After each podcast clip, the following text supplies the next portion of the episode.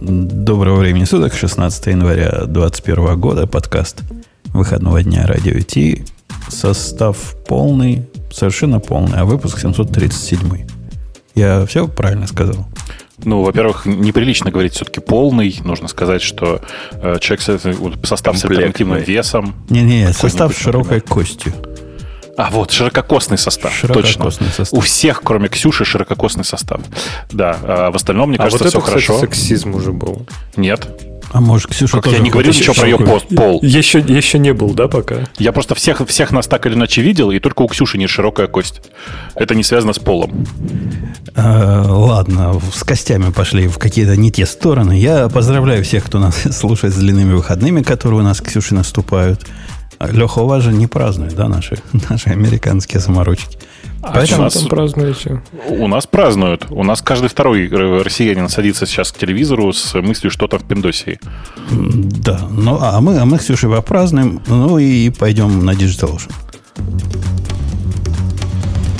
Это шоу создано при поддержке DigitalOcean App Platform, новой платформы для построения современных облачных приложений. С App Platform вы можете быстро и легко строить, запускать и масштабировать как приложения, так и статические веб-сайты. Просто укажите свой GitHub репозиторий, и App Platform позаботится об остальном. Благодаря тому, что мы используем нашу собственную инфраструктуру, стоимость такого решения будет значительно ниже. App Platform построена поверх DigitalOcean Kubernetes, что позволит вам мигрировать свои приложения, полностью контролируя инфраструктуру, в том числе используя мощный эй пи ай.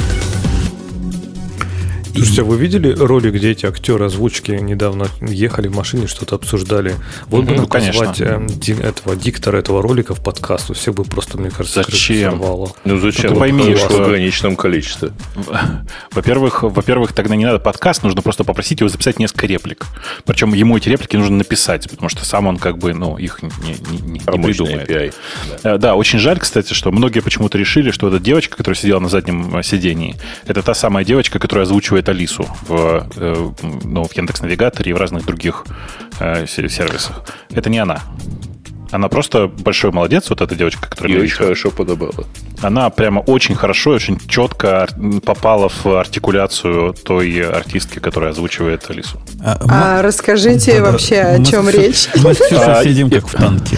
Мы вам пришлем ссылочку, но, но мне для кажется, этого надо, она... на самом деле, она не подойдет, потому что для этого надо смотреть хотя бы несколько вот вещей, которые ребята озвучивали. Дубляж. Да, слушайте, да, да нет, это очень, очень просто. Вы сейчас идете в любую поисковую систему, пишете актеры озвучки в машине и находите на первом месте, ну, тот самый ролик, который все сейчас обсуждают. А по-русски надо писать? Да, да, да. Актеры озвучки в машине, да, по-русски. Ага. На, наверное, там и... просто аудио надо слушать. Наверное, понимаете? YouTube найдет что-нибудь такое.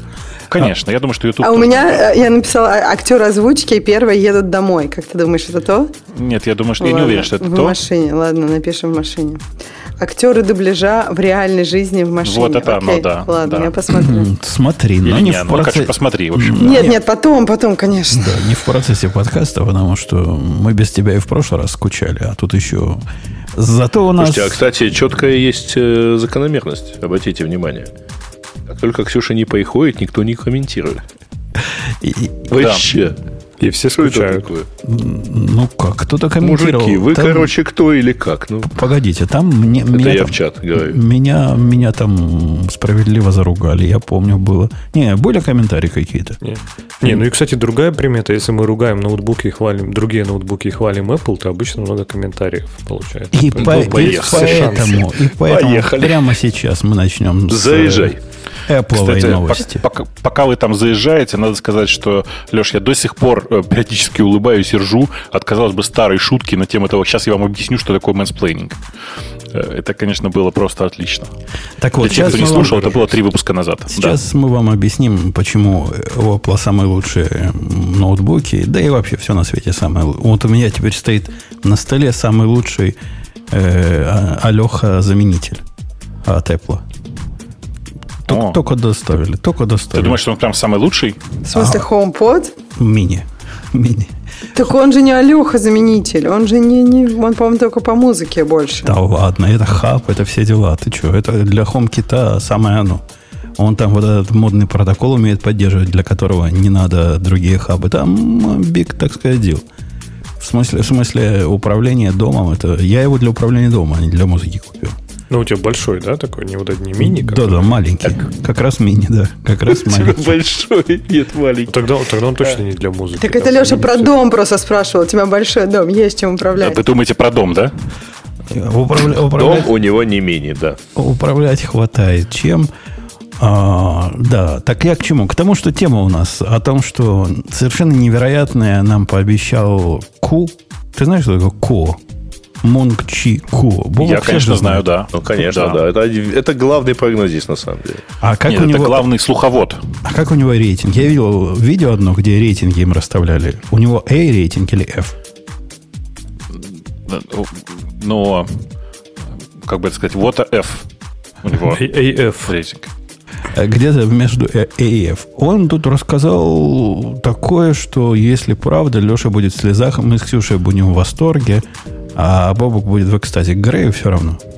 Я тебе уже расскажу, почему я не буду в слезах. Потому что я сыграл много... Как в шахматах сыграл многоходовочку.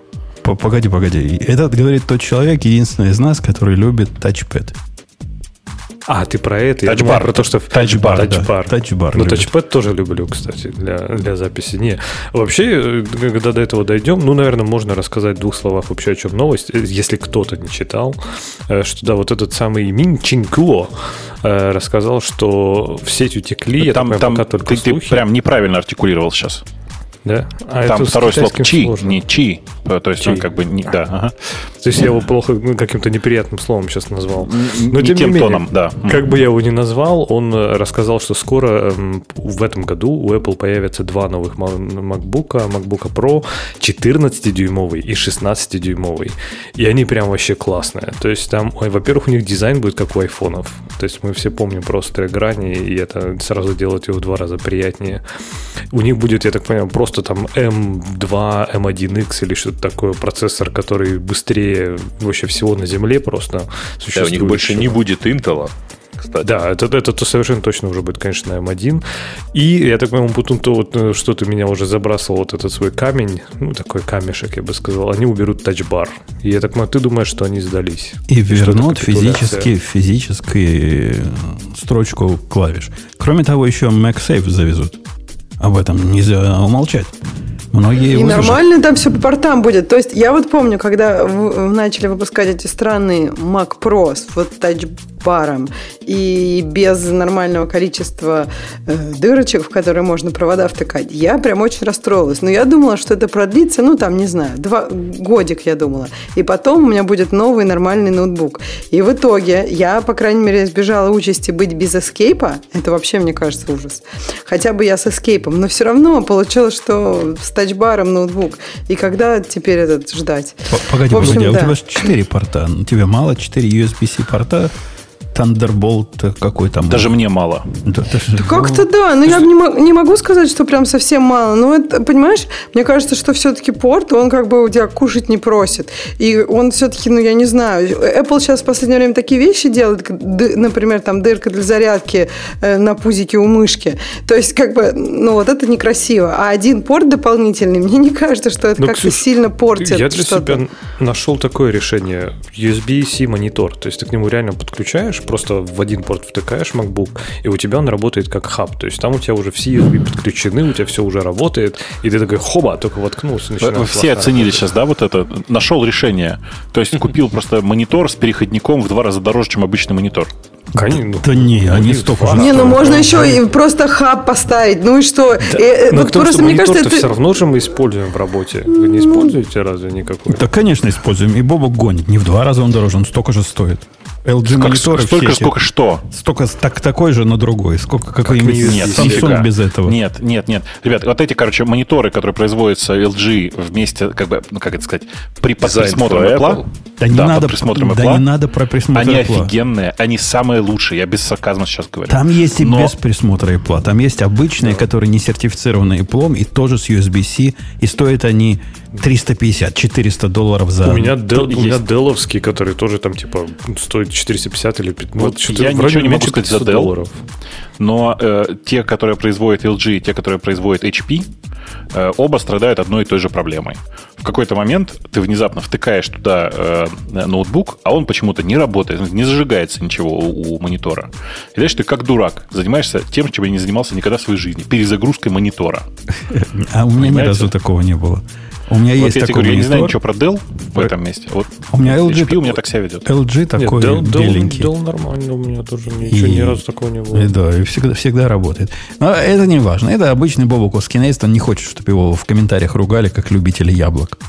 И вот этого раба.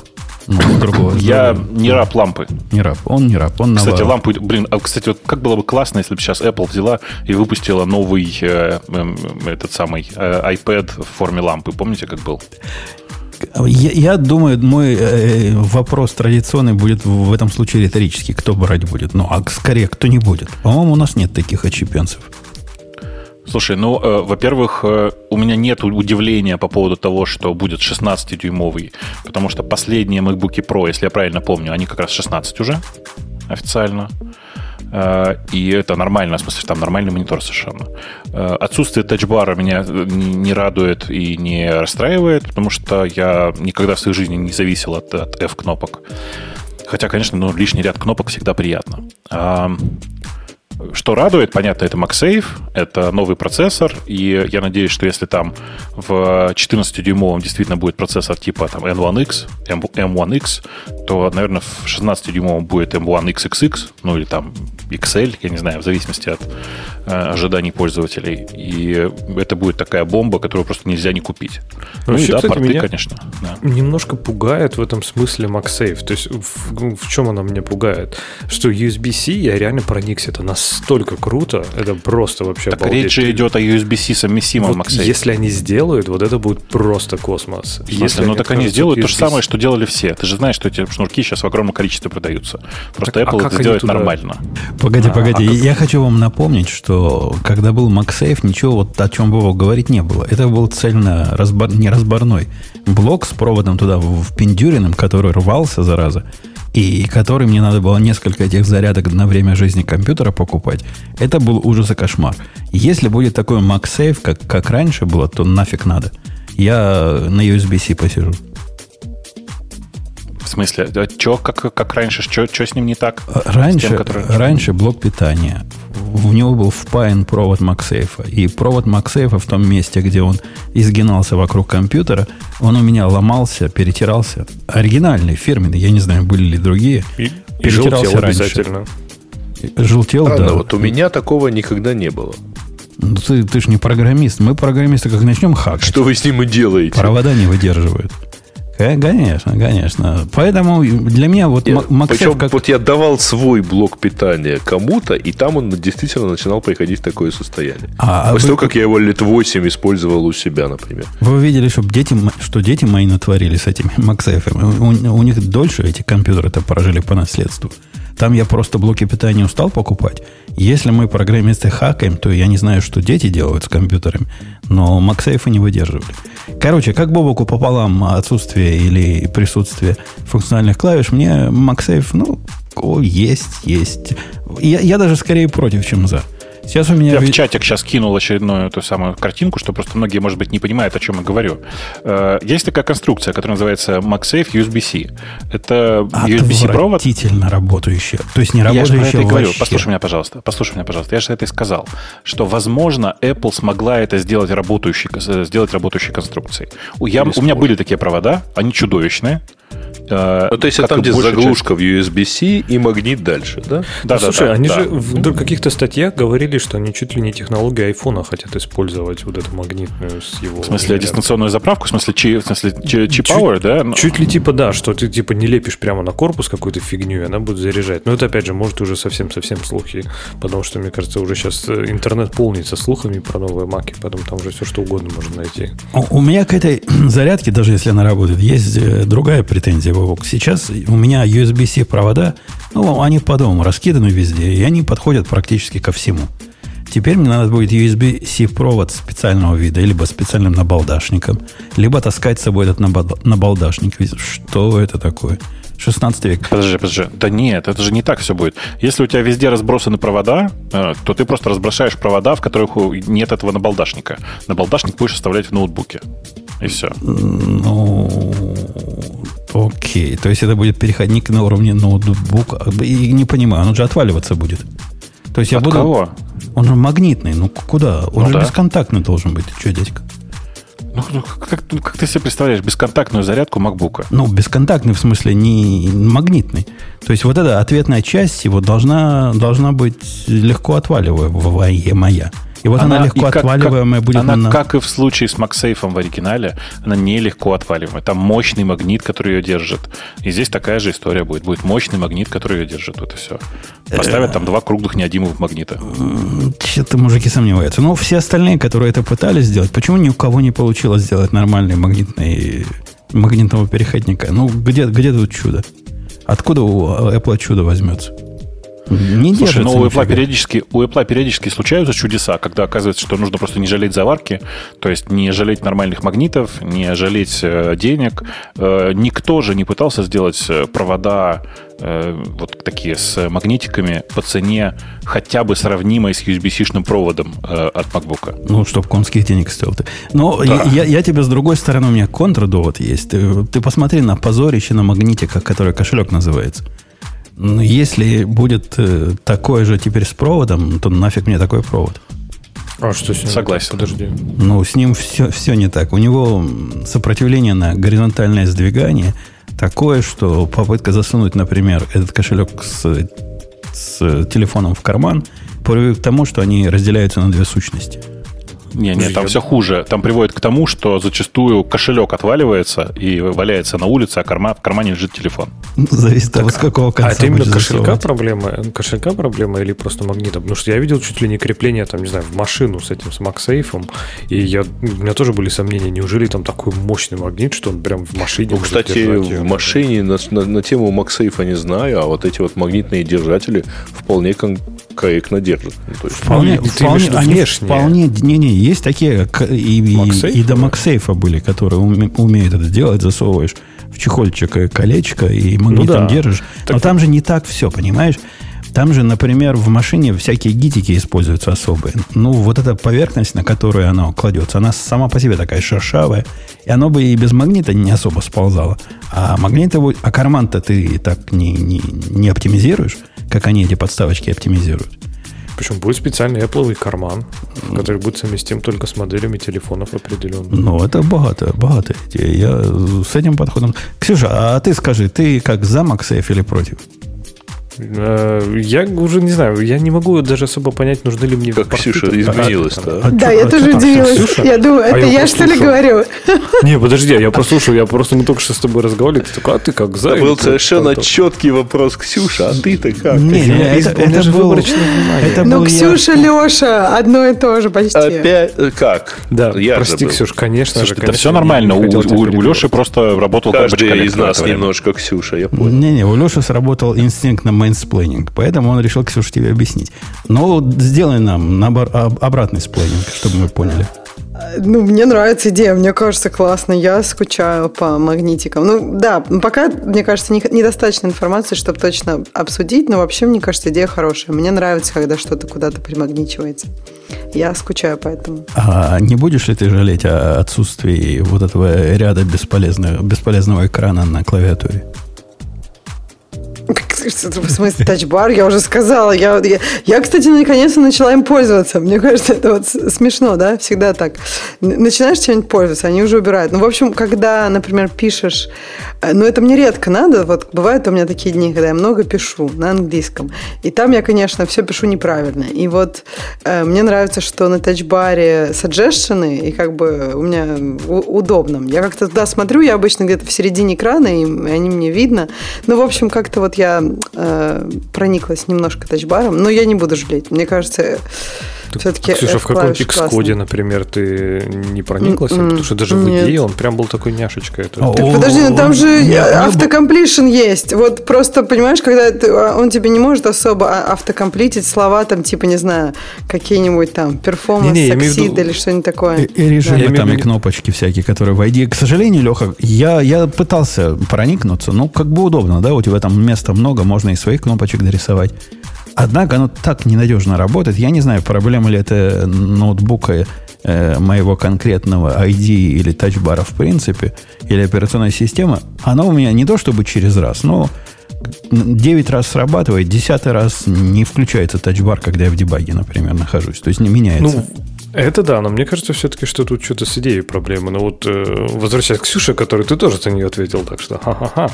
Так вот, э, там какой-нибудь Xcode, я имею в виду даже не дополнение, а вот всякие именно там фичи типа дебага, вот, э, не знаю, там собрать проект, еще что-то. То есть тебе не надо запоминать там эф эн девять восемь альт, что-то там, а просто нажимаешь кнопочку Build Project, ну вот в идее. Слушай, Лёв, ну да, в этом же проблема в том, что ты уже запомнил эти комбинации. У тебя эти комбинации там, я не знаю, там ночью можешь их нажимать, и поэтому, ну, как бы что-то новое, если, то, наверное, может быть, но как-то так я и не собралась, чтобы, то есть, а там будут, там вполне банальные саджешены, которые у меня и так уже, как бы, ну, из-под пальцев. Мне вот очень нравилось, что там действительно все так в контексте, то есть, ты в дебаге, да, там у тебя раз, ну, как будто он сказал, через раз работало, но когда работало, было очень круто, там вот эти step-over, step-into, которые я вообще никогда не помню, там что-то показать переменное, то есть, прям вообще супер было, но иногда не включалась. И это Нет, весело, к слову сказать про слова, вообще я даже не знала, что может не работать. То есть прям работает как часы. То есть ни разу у меня не было, чтобы я нажала на слово. Ну, я просто вот к, к сравнению не знаю, кто там виноват, I D E или тач, тачбар плохой, но вот он может работать хорошо. У меня, например, вот я, правда, не пробовала. Я могу попробовать в Xcode I D E и в следующий раз отчитаюсь просто для интереса, насколько оно эффективно работает. Слушайте, а вы никогда не задумывались, почему для писателей нет нормальных I D E или хотя бы нормальных редакторов? Вот чтобы синтакс хайлайтнингом, чтобы глаголы одним цветом выделялись. Для там. писателей? В смысле, Пелевин, под... доводчик? Скривнер.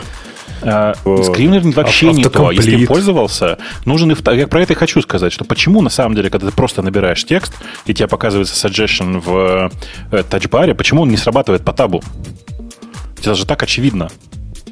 Ну, так они же несколько показывают. Ты имеешь в виду, что первые должны показать, ну, типа, по ну, табу. Слушай, ну, у тебя И Д Е любое тоже показывает по, по ну, несколько да, разных вариантов комплишена. Не, я, я согласна, это... да. Слушай, подожди, а разве нет? Есть же какой-то Grammarly, который все время рекламирует. Я никогда Grammarly не пробовала. Grammarly другое. Она исправляет твой текст. Она тебе не подсказывает, что написать дальше. Mm. Оно не делает тебе синтекс хайлайтнинг. А мне прямо вот иногда хочется прямо, знаешь, типа, при, при написании текста видеть глазами глаголы. Вот реально, кроме шуток. Слушай, а тебе не кажется, что ну, глаголы, может быть, но я имею в виду, чтобы вот именно подсказывать, что дальше писать. Ну, то есть, автокомплит в Xcode и I D E, он как бы, ну, у тебя э, пространство возможностей там меньше, поэтому сделать его проще. Это а тебе в, так кажется. Ты никогда не писал тексты языке... большой формы. Я хочу вот вас смотри, попра- кстати, попра- completion. Хочу сейчас, вас. Давай. Ну. Вы, вы не правы. Рефакторинг, например, есть в Grammarly. То есть настоящий рефакторинг, рефакторинг да. да. Да, рефакторинг, согласен, есть. Ну, там же вообще богатая идея. Там же можно всякие ю эм эл-диаграммы рисовать, там как персонажи связаны, главы, там подебажить. Вот знаешь, текст, вот это как раз есть. И в Скринвере есть, и в Улисе есть. Конкретно mm-hmm. вот типа связь между разными э, объектами. Но, например, ни один из этих редакторов не комплитит имена, которые ты создаешь. Особенно желательно с учетом еще склонений, знаете, было бы вообще идеально. Просто. Подожди, Бобок, ты книжку пишешь? Слушай, во-первых, у меня жена пишет вторую книгу, ага. и с одной стороны, я периодически на это все смотрю. С другой стороны, я много текста пишу в своей жизни, ну реально много. И мне бы это хотелось на самом деле даже в почтовом, в почтовом клиенте, потому что у меня, ну типа, бывают письма по, по, по страшно сказать, у меня есть несколько писем, два, два письма за свою жизнь у меня перевалили за сорок килобайт. Ну бывает такое. Подожди, Бобок, так текст. Тебе и написать да. приложение, если у тебя так много опыта. Я вот уже про это, это думал, тебе... да, да, я уже про это думал. Реально сесть, я почему так про это рассказываю, потому что я уже сидел и думал, короче, написать типа для ви эс Code и для Emacs просто режимы для начала такой. Да, да зуб который... даю, для Emacs уже кто-то написал такой. Ты знаешь, нет, я искал и больше того смотрел на это все. Мне сказали, что это просто тупо банально очень дорого, потому что, ну, типа, как обычно создается режим подсветки синтаксиса, да? Там просто есть ключевые слова. э, и там типа какие-то базовые регексы. А тут, понимаешь, только корней для, э, ну, типа для, для слов какое количество. Ты не можешь это просто регексом. То есть ты должен каждое слово разобрать по частям речи а, и а, выделить. С другой стороны, эн эл пи тулзов-то уже море. Что там? Неужели никакой эн эл пи не перетащить, не знаю, в фоне? Да, можно, можно. С ви эс Code начать. Слушай, Гриша, а ты на Главреда смотрел? Главред, у него проблема. Ты же знаешь, что он работает только с русским языком. А у меня и русский, и английский нужен. Желательно в рамках одного режима, ну, одного языка. На эти батики. То есть одного, одной системы. Хорошо, что тебе а украинский не нужен. Вот бы оно свихнулось бы, а? Да, это было бы, конечно, весело. Хорошо, что мне турецкий не нужен. Я на Главред, на самом деле, смотрел, но Главред же тоже, это типа примерно Grammarly. То есть средство для, скорее, для рефакторинга и нахождения ошибок. Ну, типа, да, да, он не подскажет, но он там, по крайней мере, у нас познает глаголы. А вот, кстати, если вы не пробовали Grammarly вот в этом профессиональном режиме, где как раз поддерживается рефакторинг с большой буквы R, он умеет предложение полностью перестроить. Причем иногда всякую магию делает. То есть я написал длинное письмо, ну, простые вещи ясно. Он говорит, слишком длинная функция, слишком длинное выражение. Не, хочешь его разбить? Я говорю, хочу, он его разбивает. Это просто. А вот когда он, а давай скажем это по-другому. И вообще переделывает предложение. И, как правило, смысл от этого не меняется. Умеет. Слушай, он, ну он прям умеет. Классно. Слушай, ну, прям ты в курсе, да, что там есть еще штука? И режим, когда живой, живой человек тебе подсказывает. Ну, возможно, слушай, есть если... такой режим, я им не пользовался. Отвечаю Ксюшу, отвечаю Ксюшу, да, прям полезно. Я... А он же стоит денег немалых. Я за него плачу и не жалею. До вот чего реклама дошла? Я смотрел я все время плачу. На Ютубе вот это вот Grammarly helps you, writing is not easy. И теперь уже в подкасте просто вот эта таргетированная Блин. реклама про то, что... Такой красавчик, Леша, скажите сейчас. В смысле, он же даже в интонации попал. Настолько часто он слышал эту рекламу.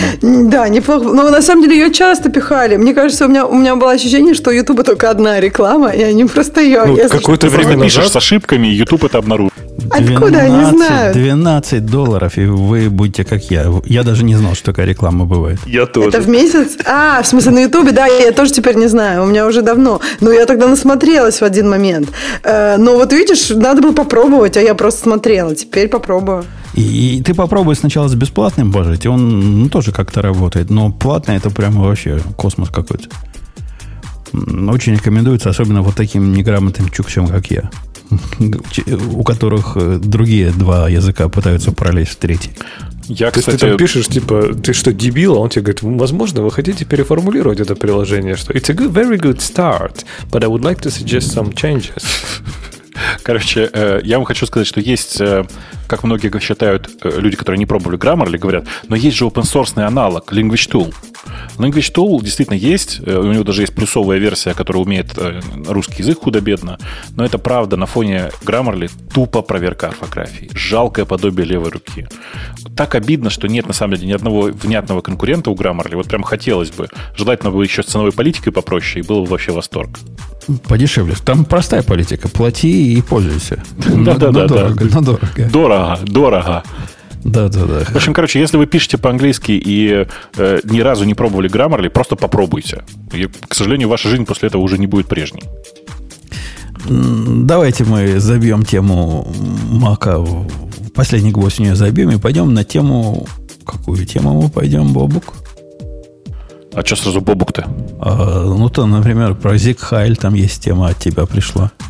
Там файл нету, там zip файл. И, и про Great Stagnation. Про я Great вот Stagnation, прочитала. Да, есть. Это я не знаю. Кто... А что, какой Great Stagnation? Ну, ваш эм эл стагнирует вообще конкретно.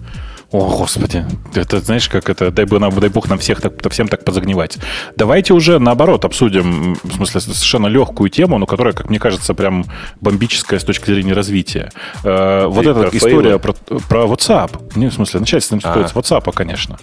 Мы как-то про это особенно не говорили, но вообще-то WhatsApp э, торжественно как бы э, рассказал, что скоро будет делиться данными с Facebook. Это не новость, как бы, новость то, что он до этого официально не делился, но вокруг этого поднялась огромная волна, и люди начали писать срочно, значит, валим, в том числе Илон Маск, которого тут в, все в Телеграме и в подкастах очень любят, написал, что чуваки, используйте сигнал. сигнал. Да. И в сигнал рванулась толпа.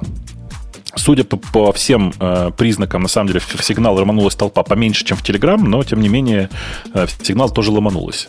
Э, все это, на самом поплохело. деле... Причем да, не сигнал, во-первых, поплохело. поплохело ну, это бог с ним, ладно. Сначала первый а... раз поплохело тем, через кого он отправлял смс-ки для подтверждения. Это правда, это правда. Но э, вообще э, зацените, насколько классно вообще... Вы, вы видели, я тут недавно, вот, буквально там полчаса назад новость запустил, ага, да, потому да, что докопались, в чем была проблема падения этого сигнала. Ну, вот последняя, вчерашняя, да? У меня так Но... хитает стать часто делать, кстати. Для меня, меня вот эта история не, не удивила.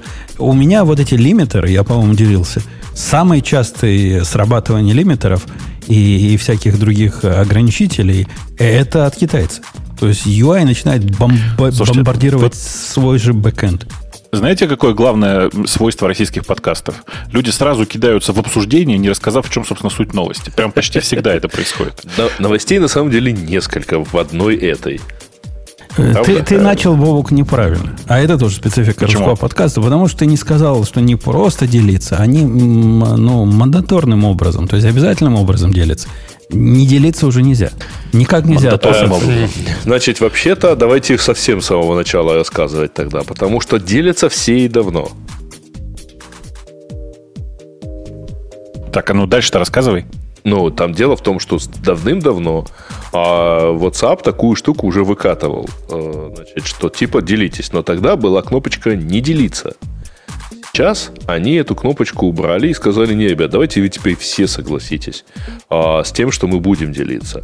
При этом они так все это красиво написали, что все решили, что ну все, вся, вся переписка сейчас уйдет в Facebook. Собственно, где она и находится, по сути дела. Как можно было не догадаться про это, слушая рассказы про единую платформу с тремя мессенджерами. И, в принципе, э, ну, ну, там, понятно, что переписка никуда не уйдет, потому что э, WhatsApp только передает, условно говоря, ну, там, поведение пользователя, его контакт-листы, вот что-то такое. Но топорно выкачанное, значит, предупреждение повело к, к довольно большому шуму. Подключился, так сказать, уже Маск. Народ начал сильно обсуждать. Народ пошел в сигнал. Тут проснулся, так сказать, где-то в Дубае заплакал Паша Дуров и тоже проснулся и сказал, начал кричать: ай-яй-яй, а как же к нам? Вот идите к нам, вот у нас лучше. И пошли к нему. И что удивительно, ну, у, у нас реально лучше. У нас в Телеграме реально лучше. Приходите к нам. У нас есть печеньки. Ага, да. Ну, вообще же и, там действительно форму... формулировка была, ну, у WhatsApp прям такая дерзкая. То есть, типа, либо давайте соглашайтесь, либо мы вас удалим. Точнее, вы сами выпилитесь. Ну, типа, вы что, не типа, сможете пользоваться, никак. Да, после восьмого февраля. Не то, что не сможете вот. Пользоваться, аккаунт будет удален. Они написали, что аккаунт, типа, либо вы принимаете вот эти новые правила, либо аккаунт должен быть удален. Я уж не знаю, они удалят или ты сам удалишь. То есть, вот этот наезд, то есть, реально просто ну, из разряда мы тебе... Ты хочешь поехать на дачу или чтобы тебе оторвали голову? То есть, ну, да... И, и вот это а, так да, да. Что тебя возмущает? Что тебя возмущает? Ты хочешь и то, и другое сразу? Не, я хочу, чтобы был какой-то вариант, что типа, не знаю, во-первых, наверное, дать побольше времени, что они сделали. То есть они же не откатили эти изменения, да? То есть новость, про которую мы говорим, что они сдвинули это на май с февраля. То есть, по сути, просто дали больше времени, чтобы свалить куда-то с мессенджера. Но я так понимаю, что условия остаются теми же, что они будут делиться с Фейсбуком. Не хотите, ну, валите куда-нибудь оттуда. Слушаю я вас, а в это время раскрываю свой новый... HomePad. И хочу вам сказать, дорогие мои, вообще Apple больше не торт. То есть раньше, вы не помните... пахнет, что ли? Раньше помните, как пленочку отрываешь? Отрываешь. А сейчас не пленочка, а какая-то бумажка позорная. Что это такое? Ну, нафиг вот эту борьбу, борьбу за окружающую среду. Наверняка, не, не, не, ну, наверняка. Это, это же никуда не годится. Удивительно, что блок питания в комплекте есть. Это просто вообще как-то чудо по современным временам. ю эс би-C, блок питания, все дела. Ух. Не, вообще, говоря про ю эс би-C, этот, по-моему, Бобук, ты же писал, да? Насколько Samsung, вот, это же, ну, это же жалко выглядит. Ну, почему они так делают? Они теперь тоже не, не в коробку с телефоном не кладут зарядник. Подожди, ты, ты не ты до конца зачем? рассказываешь. Зачем Сначала это они выпустили рекламу с ржачим, ага, теперь вам придется покупать еще блок питания. А потом такие на презентации, теперь вам придется еще покупать блок питания, представляете? Ну, то есть, конечно, выглядит жалко, да. Ну, видите, типа... это вы... Вы, вы с Xiaomi, кстати, оценили шутку? Нет. Они же, они же в, если ты не покупаешь у них, у них там тоже нету блока питания, как бы по умолчанию. Но там же фишка в другом еще. Если ты не покупаешь э, конфигурацию с блоком питания, говоришь, мне не надо, то тебе и провода не кладут. Ну, сам сказал, что не надо. То есть, ну, тебе поищут. Ну, хорошо, у тебя тут есть даже для даты нету. Вот как бы для передачи данных у тебя ничего нет. Вайлосом, как в двадцать первом веке люди делают. Давайте к WhatsApp. То есть, новости не в том, что они все это... Мы, кстати, без тебя, Бабок, обсуждали и про сигналы, и про все про это. Так, ну, видишь, типа, интересно тут я другое хотел рассказать. Что, ну, конечно, да, здорово, что WhatsApp торжественно объявили, что они на три месяца откладывают введение этой, этой самой полиси. Это до середины мая, да. Да-да-да. То есть, ребята, типа, не-не, мы тут решили немножко подумать еще.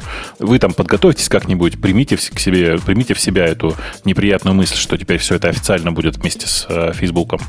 Э, всякое такое. Но, типа, для меня в этом новости никакой нет. Ну, случилось и случилось. Редкий случай, когда корпорация в результате идет на поводу у пользователей. Да не очень-то она идет. Вот, вот это идет, это иллюзия. Мы эта иллюзия, я тебе напомню, Бобу, когда э, JetBrains переходил с модели «заплати один раз и пользуйся» на модель подписки.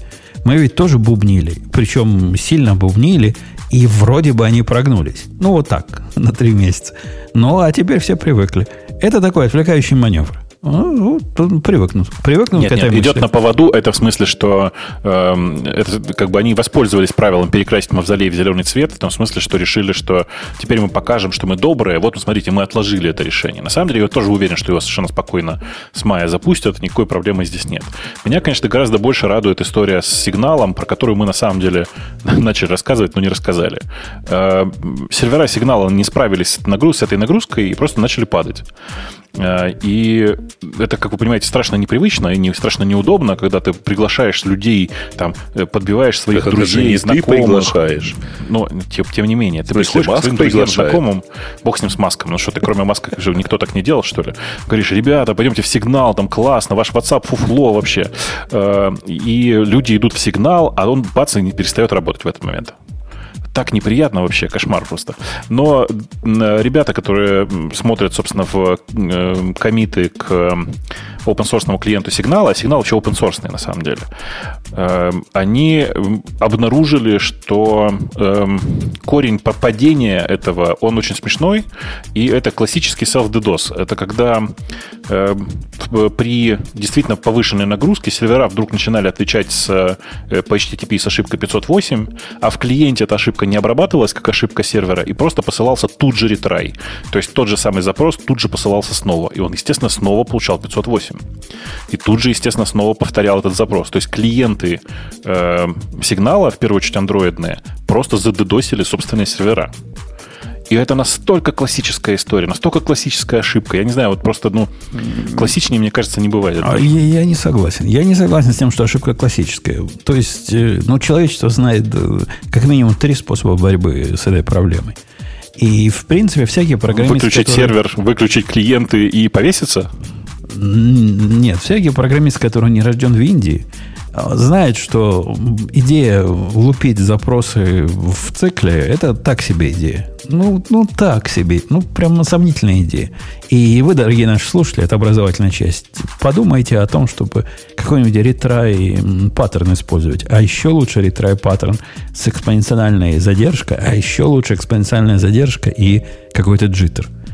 Можете даже по, по Википедить это. Это наверняка доступная информация. Я, я тут ничего нового не придумал. С другой стороны, второй способ. Есть же такие предохранители, вот эти circuit-брейкеры, которые, которые тоже не дадут само, самоуничтожить себя. Но и с третьей стороны, на стороне сервера есть такая гитика, которая называется лимитер. То есть, если все остальные методы ваши не сработали, вот видишь, целых три метода рассказал. И, и что? И, и, как, где это классический? Это классический идиотизм. Это не классическая ошибка. Ладно, хорошо. Давай признаем, что это, по крайней мере, классический идиотизм. Меня эта формулировка тоже устраивает. Ну, типа, лоханулись. Так бывает. Так бывает. И в опенсорсе тоже так бывает. В общем, очевидно. А вот эти все, которые сидят в опенсорсе, смотри, где они? Почему молчали? Или там такой большой клиент, что не, не уследишь за, за тем, Слушай, что... Слушай, он не маленький, он не маленький, э, но я думаю, что просто пользовательская база у сигнала довольно небольшая, э, даже сейчас, и количество разработчиков, которые смотрели в этот код, в общем, тоже не очень велико. Там аудиты какие-то были, все дела, никто из этих аудиторов ни, ни разу не посмотрел в этот, в этот кусок кода, очевидно. Mm-hmm. Нас, меня поправляют, что JetBrains есть фича. После года подписки у тебя появляется бессрочная лицензия на продукт. Э, дружище, это как раз один из тех шагов назад, которые они сделали. И ты разберись внимательно, э, какая у тебя бессрочная лицензия появляется на продукт. А самое главное, на какой именно продукт. А потом придешь, нам доложишь. Намекну. У них там все, все красиво, у них там на, на момент покупки версия. Да-да-да, версия на момент покупки, да. И апдейты, которые выходили к этой версии, к вам не придут. Ну, это ладно. Это, это ладно. не ладно, а это вообще... не ладно. Раньше я покупал версию три, и я жил с версией три со всеми ее апдейтами всегда. И это я понимаю. А когда я купил версию три, а три точка один получил, а три точка два мне уже не положено, поскольку год прошел, но это какая-то дичь. Не, мы платили и будем платить. Ну, там, вообще... там Сван справедливо замечает, что аудиторы, конечно, в, когда смотрели сигнал, смотрели за безопасностью, а не вообще за всеми ошибками. Да, я, но, на самом деле я не об этом, а о том, что никто из этих аудиторов не заглядывал в другие куски кода. То есть, типа, проглядывал код, в общем, так, краем, как это, краем глаза. Потому что такую ошибку обычно замечаешь сразу. Так, а может ну, быть, там именно на пятьсот восемь это завязано? Что, может, нет, нет, нет. пятьсот двадцать два так, ну, ты, посмотри, ты посмотри, вот у меня в канальчике есть ссылка на, на твит, в котором есть ссылка на коммиты. А, там коммиты. Ты увидишь. Да. Там а. просто как бы, да. Так вот, а возвращаясь, кстати, к WhatsApp, я так понимаю, что история-то немножко все равно раздута, правильно? Потому что многие люди, у которых уже установлен Facebook Messenger, у которых уже установлен Facebook на телефоне, для них ничего не изменится. То есть WhatsApp ничего нового о них не скажет. То есть он, по сути, если единственное приложение от Facebook, которое у тебя на телефоне в WhatsApp, то он начнет больше давать Facebook. Но если у тебя оно уже установлен, то, в общем-то, какая разница? Они и так все это уже собирают. То есть этот массовый исход из WhatsApp, он, по сути, это достаточно бессмысленный, потому что все равно ну, все устанавливают Facebook. Ну, нет, нет, нет. Во-первых, ты учитываешь, что у тебя может, могут быть разные контакты и там, и там. А он же типа получает список контактов. Ну, в мессенджере это ты скорее, если ты дашь доступ к контактам. У тебя в Фейсбуке контакты — это твои друзья в Фейсбуке, а в WhatsApp это, условно говоря, совсем другая, может быть, переписка. Это, это твои контакты из, из адресной книги твоего телефона. Но у меня другой вопрос. А вы понимаете, что на самом-то деле люди, которые просто переходят в сигнал, в телеграм и еще куда-то, они, ну, как бы не понимают самого главного, что вообще-то они не удаляют аккаунт. И начиная с мая месяца просто их, вся их загруженная уже в WhatsApp адресная книга будет использована по назначению. По-моему, если ты не перенял, то не будет. Они говорят, что мы удалим тогда аккаунт. То есть здесь хотя бы они, не, не скажу, хорошо поступают, но так, типа так, окей. Я, это, я, я прямо уверен, что на самом деле все те люди, которые переезжают как бы в сигналы Telegram, на самом деле нажмут кнопку «принять» тупо для того, чтобы сохранить историю переписок. А, кстати, Бобок, слышал ли ты о позорище последней недели? Позорище с Dropbox'ом? Просто Нет, в... а что случилось? Тему. Там, а, а это то, как они удалили триста человек? Не-не-не. Нет. Теперь, если ты авторизируешься через Google, если ты не разрешишь им доступ к своей адресной книге, то ты не можешь авторизироваться. Это чудесно просто. Я так радуюсь, что я перестал пользоваться Dropbox, вы не представляете. Дроп, Dropbox явно повторяет судьбу Evernote. И это, это, конечно, грустно. А я по поводу WhatsApp хочу вас спросить. А, ну, мы ведь-то все люди взрослые. Мы тут никто WhatsApp не пользуемся. Чего вы этому всему радуетесь? Я бы сказал, что мы просто недостаточно взрослые, чтобы пользоваться WhatsApp.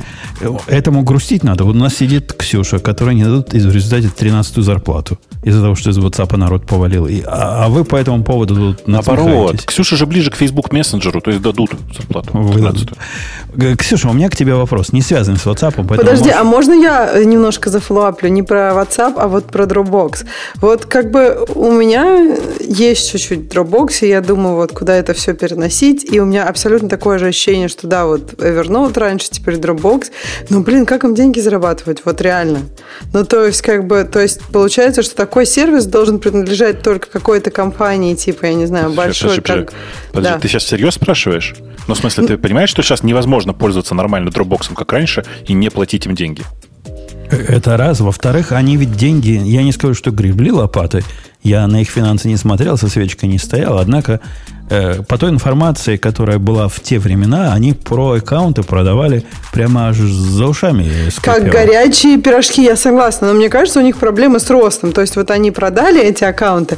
Ну, как бы, видимо, они хотят еще расти. То есть, они, по-моему, ищут какую-то монетизацию. Потому что все их какие-то последние попытки телодвижения, они как бы как-то про то, что, я не знаю, больше сработать, мне показалось, мне, нет? Мне видится, там коллеги Грей захватили власть. И mm. когда в про-аккаунте у тебя начало со всех сторон вылазить намеки на... Ты, ты уже платишь. И тут тебе вылазит, э, ну, не, не знаю, реклама, это назвать апсел, о том, что не хочешь ли бизнес. Ты что-то пытаешься делать, тебе бизнес впендюривает. Да нафиг мне бизнес. Я, вот один я такой красивый мпутун. Не надо мне никакой бизнес. И они этот бизнес в, в горло вталкивали. Теперь они, значит, хотят ко всем моим контактам, чтобы немножко из этого поживиться. На мой взгляд, это путь не, не туда. Ну, и не только на мой. Я, кстати, знаю, правильный, как правильно было подавать эту фичу. Эта фича, в смысле, что ты как бы отдаешь доступ к своему контакт-листу, должна была работать только для бесплатных пользователей. Подожди, а вообще зачем? Ну, то есть, Dropbox и, допустим, мы берем, убираем из equation то, что, то, что это нужно Dropbox, как я могу от этого выиграть как пользователь? Никак. Ну, как ты в один, один клик сможешь расшарить. У тебя список контактов уже у них есть. И вот, ну, вот эту автоматизацию Ой. можно придумать. Ой, ну можно придумать. Но, господи, это разве самое главное? Вот что ты прям шаришь по своему контакт-листу, по всему, и ты вот каждый раз вбиваешь муторно все эти имейлы. Да, ну, ведь это... да. Можно запо... Блин, можно запоминать тех, кто... кого ты уже вбил, если ты хочешь. А вот зам... заметьте, я редко говорю хорошие слова про Facebook, Ксюша, но сейчас скажу.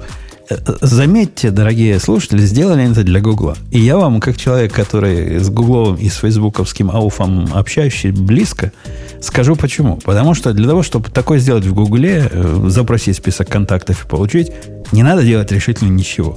То есть вообще. Вообще, оно, ну, просто птичку поставить в одном месте и в списке скопов добавить нужный скоп. В Фейсбуке вы замаетесь это делать. То есть, если бы вы хотели быть злодеем в Фейсбуке, там такие церберы сидят. Тебя тридцать три раза спросят, а нафиг ты это сделал? А ну-ка, расскажи нам свой, свой бизнес-план. Предъяви удостоверение. С Фейсбуком такой трюк гораздо сложнее. Наверное, Dropbox'у можно. Но Вася Пупкин с улицы, он пойдет в Гугле, утянет контакты, а у Фейсбука не будет. Это, за это вам честь и хвала. После того, как вы уже все отдали, теперь вы предохраняетесь, и это молодцы. Я похвалил. Ну, похвалил, так, немножко побил, немножко похвалил. А побить я тебя хотел, Ксения, по другому совсем поводу, дорогая вы наша. Давай. Вот послушай, послушай, без сердца. Угу. Ты знаешь, угу. как я к тебе отношусь. Угу. Ну, это я сначала смазываю вместо укола. Так вот, у, у, нас, у, нас, у нас появился э, такой, такой движуха, движуха появилась. А давайте, сказал один правильный чувак, ускорим сайт Радио-Т до степени полной, полного безумия. И с безумием, присущим фронтендерам, он этим занялся.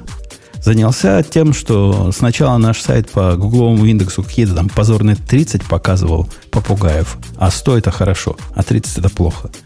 И в результате... сто это идеально. В результате он сделал девяносто пять. Сейчас у нас девяносто пять попугаев, но в этот момент наступает позорище вас, Ксения, как э, программистов, во-первых, женского пола, а самое главное, программистов на фронтенде. Я удивилась, ты как-то издалека начал, чтобы меня побить. Я пока не вижу ни одной причины, так, как так, я тут виновата. Так вот, наша его оптимизация, прекрасная, правильная оптимизация, Радио-Т сайт теперь летает, и вообще красава такая. Она для ваших мобильных все равно остается в районе шестьдесят. То есть для десктопа мы все оптимизировали, а для, для мобильных нифига не работает наша оптимизация. Ксюша, доколе? Ты у нас самый близкий к фронтенду и самый близкий к мобильным телефонам. Поэтому я тебя спрошу, доколе? В смысле, ну, мне кажется, это обычная штука. Это еще хорошо, что у вас во всех браузерах примерно одинаково. А то, ну, ты же понимаешь, что разные оптимизации работают для разных платформ. Это нормально. И еще тут... хорошо шестьдесят. Хорошо, что у вас в другую сторону не пошло. А то мобильным стало бы пятнадцать, а тут бы девяносто пять. Он потом просто, чтобы уточнить, это мы говорим про статичный сайт, да, сейчас? То есть там ничего вообще нет. Не-не, он нифига не статичный. Там есть всякие JavaScript, которые там мордочки рисуют людей. Там вся- всякое есть. Там в два раза быстрее можно слушать наш подкаст, или в три раза быстрее, если ты совсем уж очистил. Ну, кстати, многие пользуются этой фичей, поэтому не надо иронизировать. То есть он генерится статически, но там есть немалый кусок JavaScript, судя по тому количеству зависимостей, с которыми наш герой боролся. Ксюша, почему? Так, может, ты скажешь вообще имя героя? Ну, круто же человек сделал.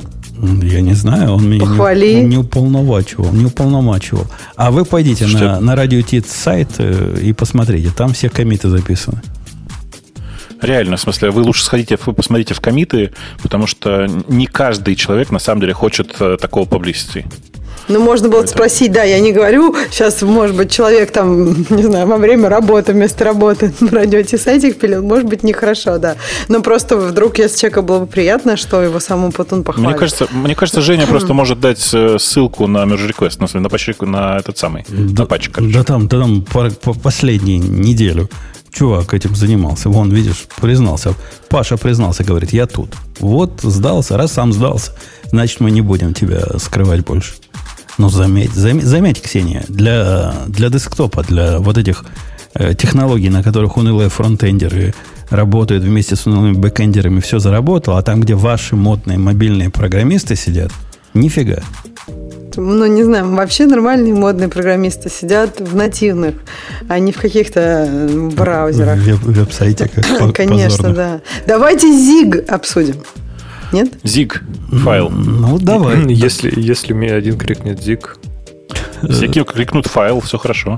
Давайте, давайте, я сейчас его выберу. О, нашел, выбрал. Я вообще про эту балайку не слыхал, и никто про нее не слыхал с две тысячи пятнадцатого года, когда она создалась, пока Бобук где-то не украл статью на Hacker News. И с тех Ах пор мы падла. все... Я там сам ее увидел. И с тех пор мы все про него знаем.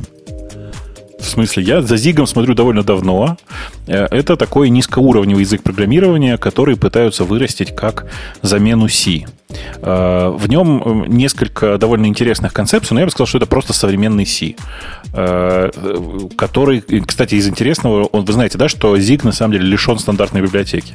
Про это почему-то никто не думает. То есть у него как бы как таковой прямо вот стандартной библиотеки нет. И это фича, а так задумано. Ну, вот в нашей статье это прям написано. Они даже говорят, что они там и, и, и стандартные... Ну, у них же есть какие-то библиотеки. Вот из них вкомпиливается в твой бинарник только то, что надо. Поэтому, я так понимаю, бинарник будет прям минимальный-минимальный. А у меня, кстати, вопрос. Если они себя с си сравнивают, то почему статья на их сайте гласит, почему использовать Zig, э, когда они есть C++. Уже C++, D и Rust? А про Потому C что... они там говорят в двух местах. Слушай, тут дело вот в чем. C++, D и Rust подразумеваются как новые системные языки. C – это старый системный язык, язык для написания там, операционных систем, низкоуровневых штук всяких. C++, D и Rust позиционировали себя как новые языки. И Zig, он, конечно, вот, ну, в эту кучку. То есть новый язык для э, уровня примерно операционной системы. Есть вот еще одно объяснение, Ксения. Поскольку да. язык в две тысячи пятнадцатом году писался, и, видимо, эта страница тоже две тысячи пятнадцатого года, тогда Нет, еще, она свежая. Тогда она еще, прям свежая-свежая. Тогда еще Linux был дикий. И если бы ты сказал что-нибудь про Си плохое, он бы тебя пришел и закидал отходами. Это хорошая версия. Но вот, Бобок, про, ты сказал про типа модерновые языки и старые языки. Ну, не знаю, C++ и Rust, мне кажется, они в разное время были немножко созданы. C++ точно вот уже не совсем как бы, мо, как, ну, не совсем молод. Он, конечно, меняется очень сильно, но все равно он такой же, такого среднего возраста, я бы сказала. А у меня от этого языка, не знаю, как у вас, кто, кто читал пример на нем, и я пытался его сорцы смотреть. А сорцы его тоже на, на Зиге написаны, кстати. Э, так вот, у меня впечатление двойственное. То есть, язык няшный. Согласись, Бог, он няшный. Да, да, он даже более няшный, чем Go местами. Конечно, я, я согласен, что он няшный, и вот эти разные э, штуки, которые натянуты из Rust или из Kotlin, еще откуда-то, я не знаю, кто у кого тянул, они, на удивление, выглядят органично. Однако, когда они... Вот с маркетингом, Грей, это, это твоя епархия. Они, Господи, у них с маркетингом прямо проблема, проблема. Я советую им к тебе обратиться. Ты их научи. Ну, не надо такой бред писать. Когда они сравнивают себя, вот эта статья, которая у нас есть, почему именно Zig, а не C++, D и Rust, я про C++, D и Rust промолчу, но они тут сравнение с Go приводят. И как они вот эти слова в рот берут? То есть они говорят, нету э, с, э, скрытого control flow. И приводят Go в пример как язык, в котором таки, да, есть эксепшены и есть скрытый control flow, имея в виду panic recover. Но это не, не, ну, так не делают. Ну, ну, ну это не, не эксепшен. Ну, ну что вы? Ну, ну... это... Подожди, подожди, ну ты согласись, что паник рекавер в этом в этом Go это эксепшн э, для бедных. Это нет, это не эксепшн. Это, мех... это то же самое, для что Exit один, это механизм, ОС Exit один, это механизм разрушения control flow. Ну да, ну да, ну да. Но между этими эксепшн это разница как отсюда и до Киева. Ну, слушай, они написали так, как они считают правильным. В смысле, что понятно, что это такая с некоторой натяжкой формулировка. Но э, в целом я с ним согласен, что общий подход, в котором нет э, скрытой аллокации, нет э, скрытого control flow, это, конечно, в целом правильный подход, если откинуть вообще сравнение какое бы то ни было. Ну, кстати, про аллокацию прикольно. Вы заценили, как они сделали круто аллокацию? Они, я так понимаю, что я не смотрел, конечно, то, что они пишут в этой статье, что они во все практически функции функции стд либо передают аллокатор. То есть ты можешь сам решить, как тебе аллоцировать. Там, не знаю, если ты где-то, наверное, близко к железу или там вообще где-то живешь. Там, там, там нет стд либо. Да, ну, даже по... не в стд либо, в любой, я не знаю, функции, какой да, класс да. называется, функция, структура. Там вверху у них ты везде... Ты передаешь аллокатор, да. И это прям, да. прям богатый, это как в этом, как в Go, я так понимаю, контекст, да, там, который ты можешь размазать по всему этому. И здесь ты прям аллокатор можешь сказать, как тебе там, хоп, на стеке такой выделил, хоп, там в куче, хоп, еще где-то. Прям Прям прикольная идея. Не знаю, зачем она нужна, но ну, классно. Богу, как специалист, скажи, скажи да. мне, они тут наезжают, что в Go есть defer, который, значит, может аллокировать память, память на, со стека, ти ар пи ар десять ди. У них же тоже есть defer. Да, да. А он не так работает. То есть, но, если, если эм... их дефер в цикле вызывать, будет беда, беда? Или не будет беда, беда? Или от аллокатора зависит? Кажется, у них, у них, кажется, компилятор не позволяет собрать дефер в цикле.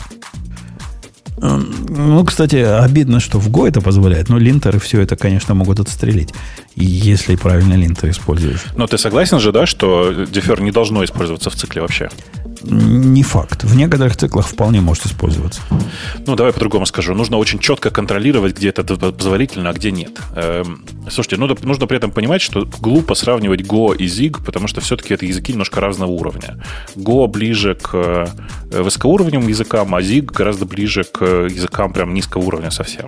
Даже вот это подчеркивание того, что у нас нет стандартной библиотеки, это как раз подталкивание типа к тому, что, ребята, мы язык супер низкого уровня. Посмотрите. Это даже деле, не, самых... не си плюс плюс-ный уровень, это си-шный уровень практически. Да, да, именно так, именно так. Я бы при этом еще, кстати, заметил, что э, Zig так сделан, что он идеальная замена для Plain C, потому что ты можешь написать э, любой обж... ну, типа object файл, э, скомпилировать его из C и вызывать его потом из Zig, и наоборот. Ну, типа, тебе не нужно придумывать какие-то сложные бриджи, что-то еще. То есть, типа, у тебя на уровне э, лин, э, линкера э, будет просто полная интероперабельность. И это, конечно, очень классно, мне кажется.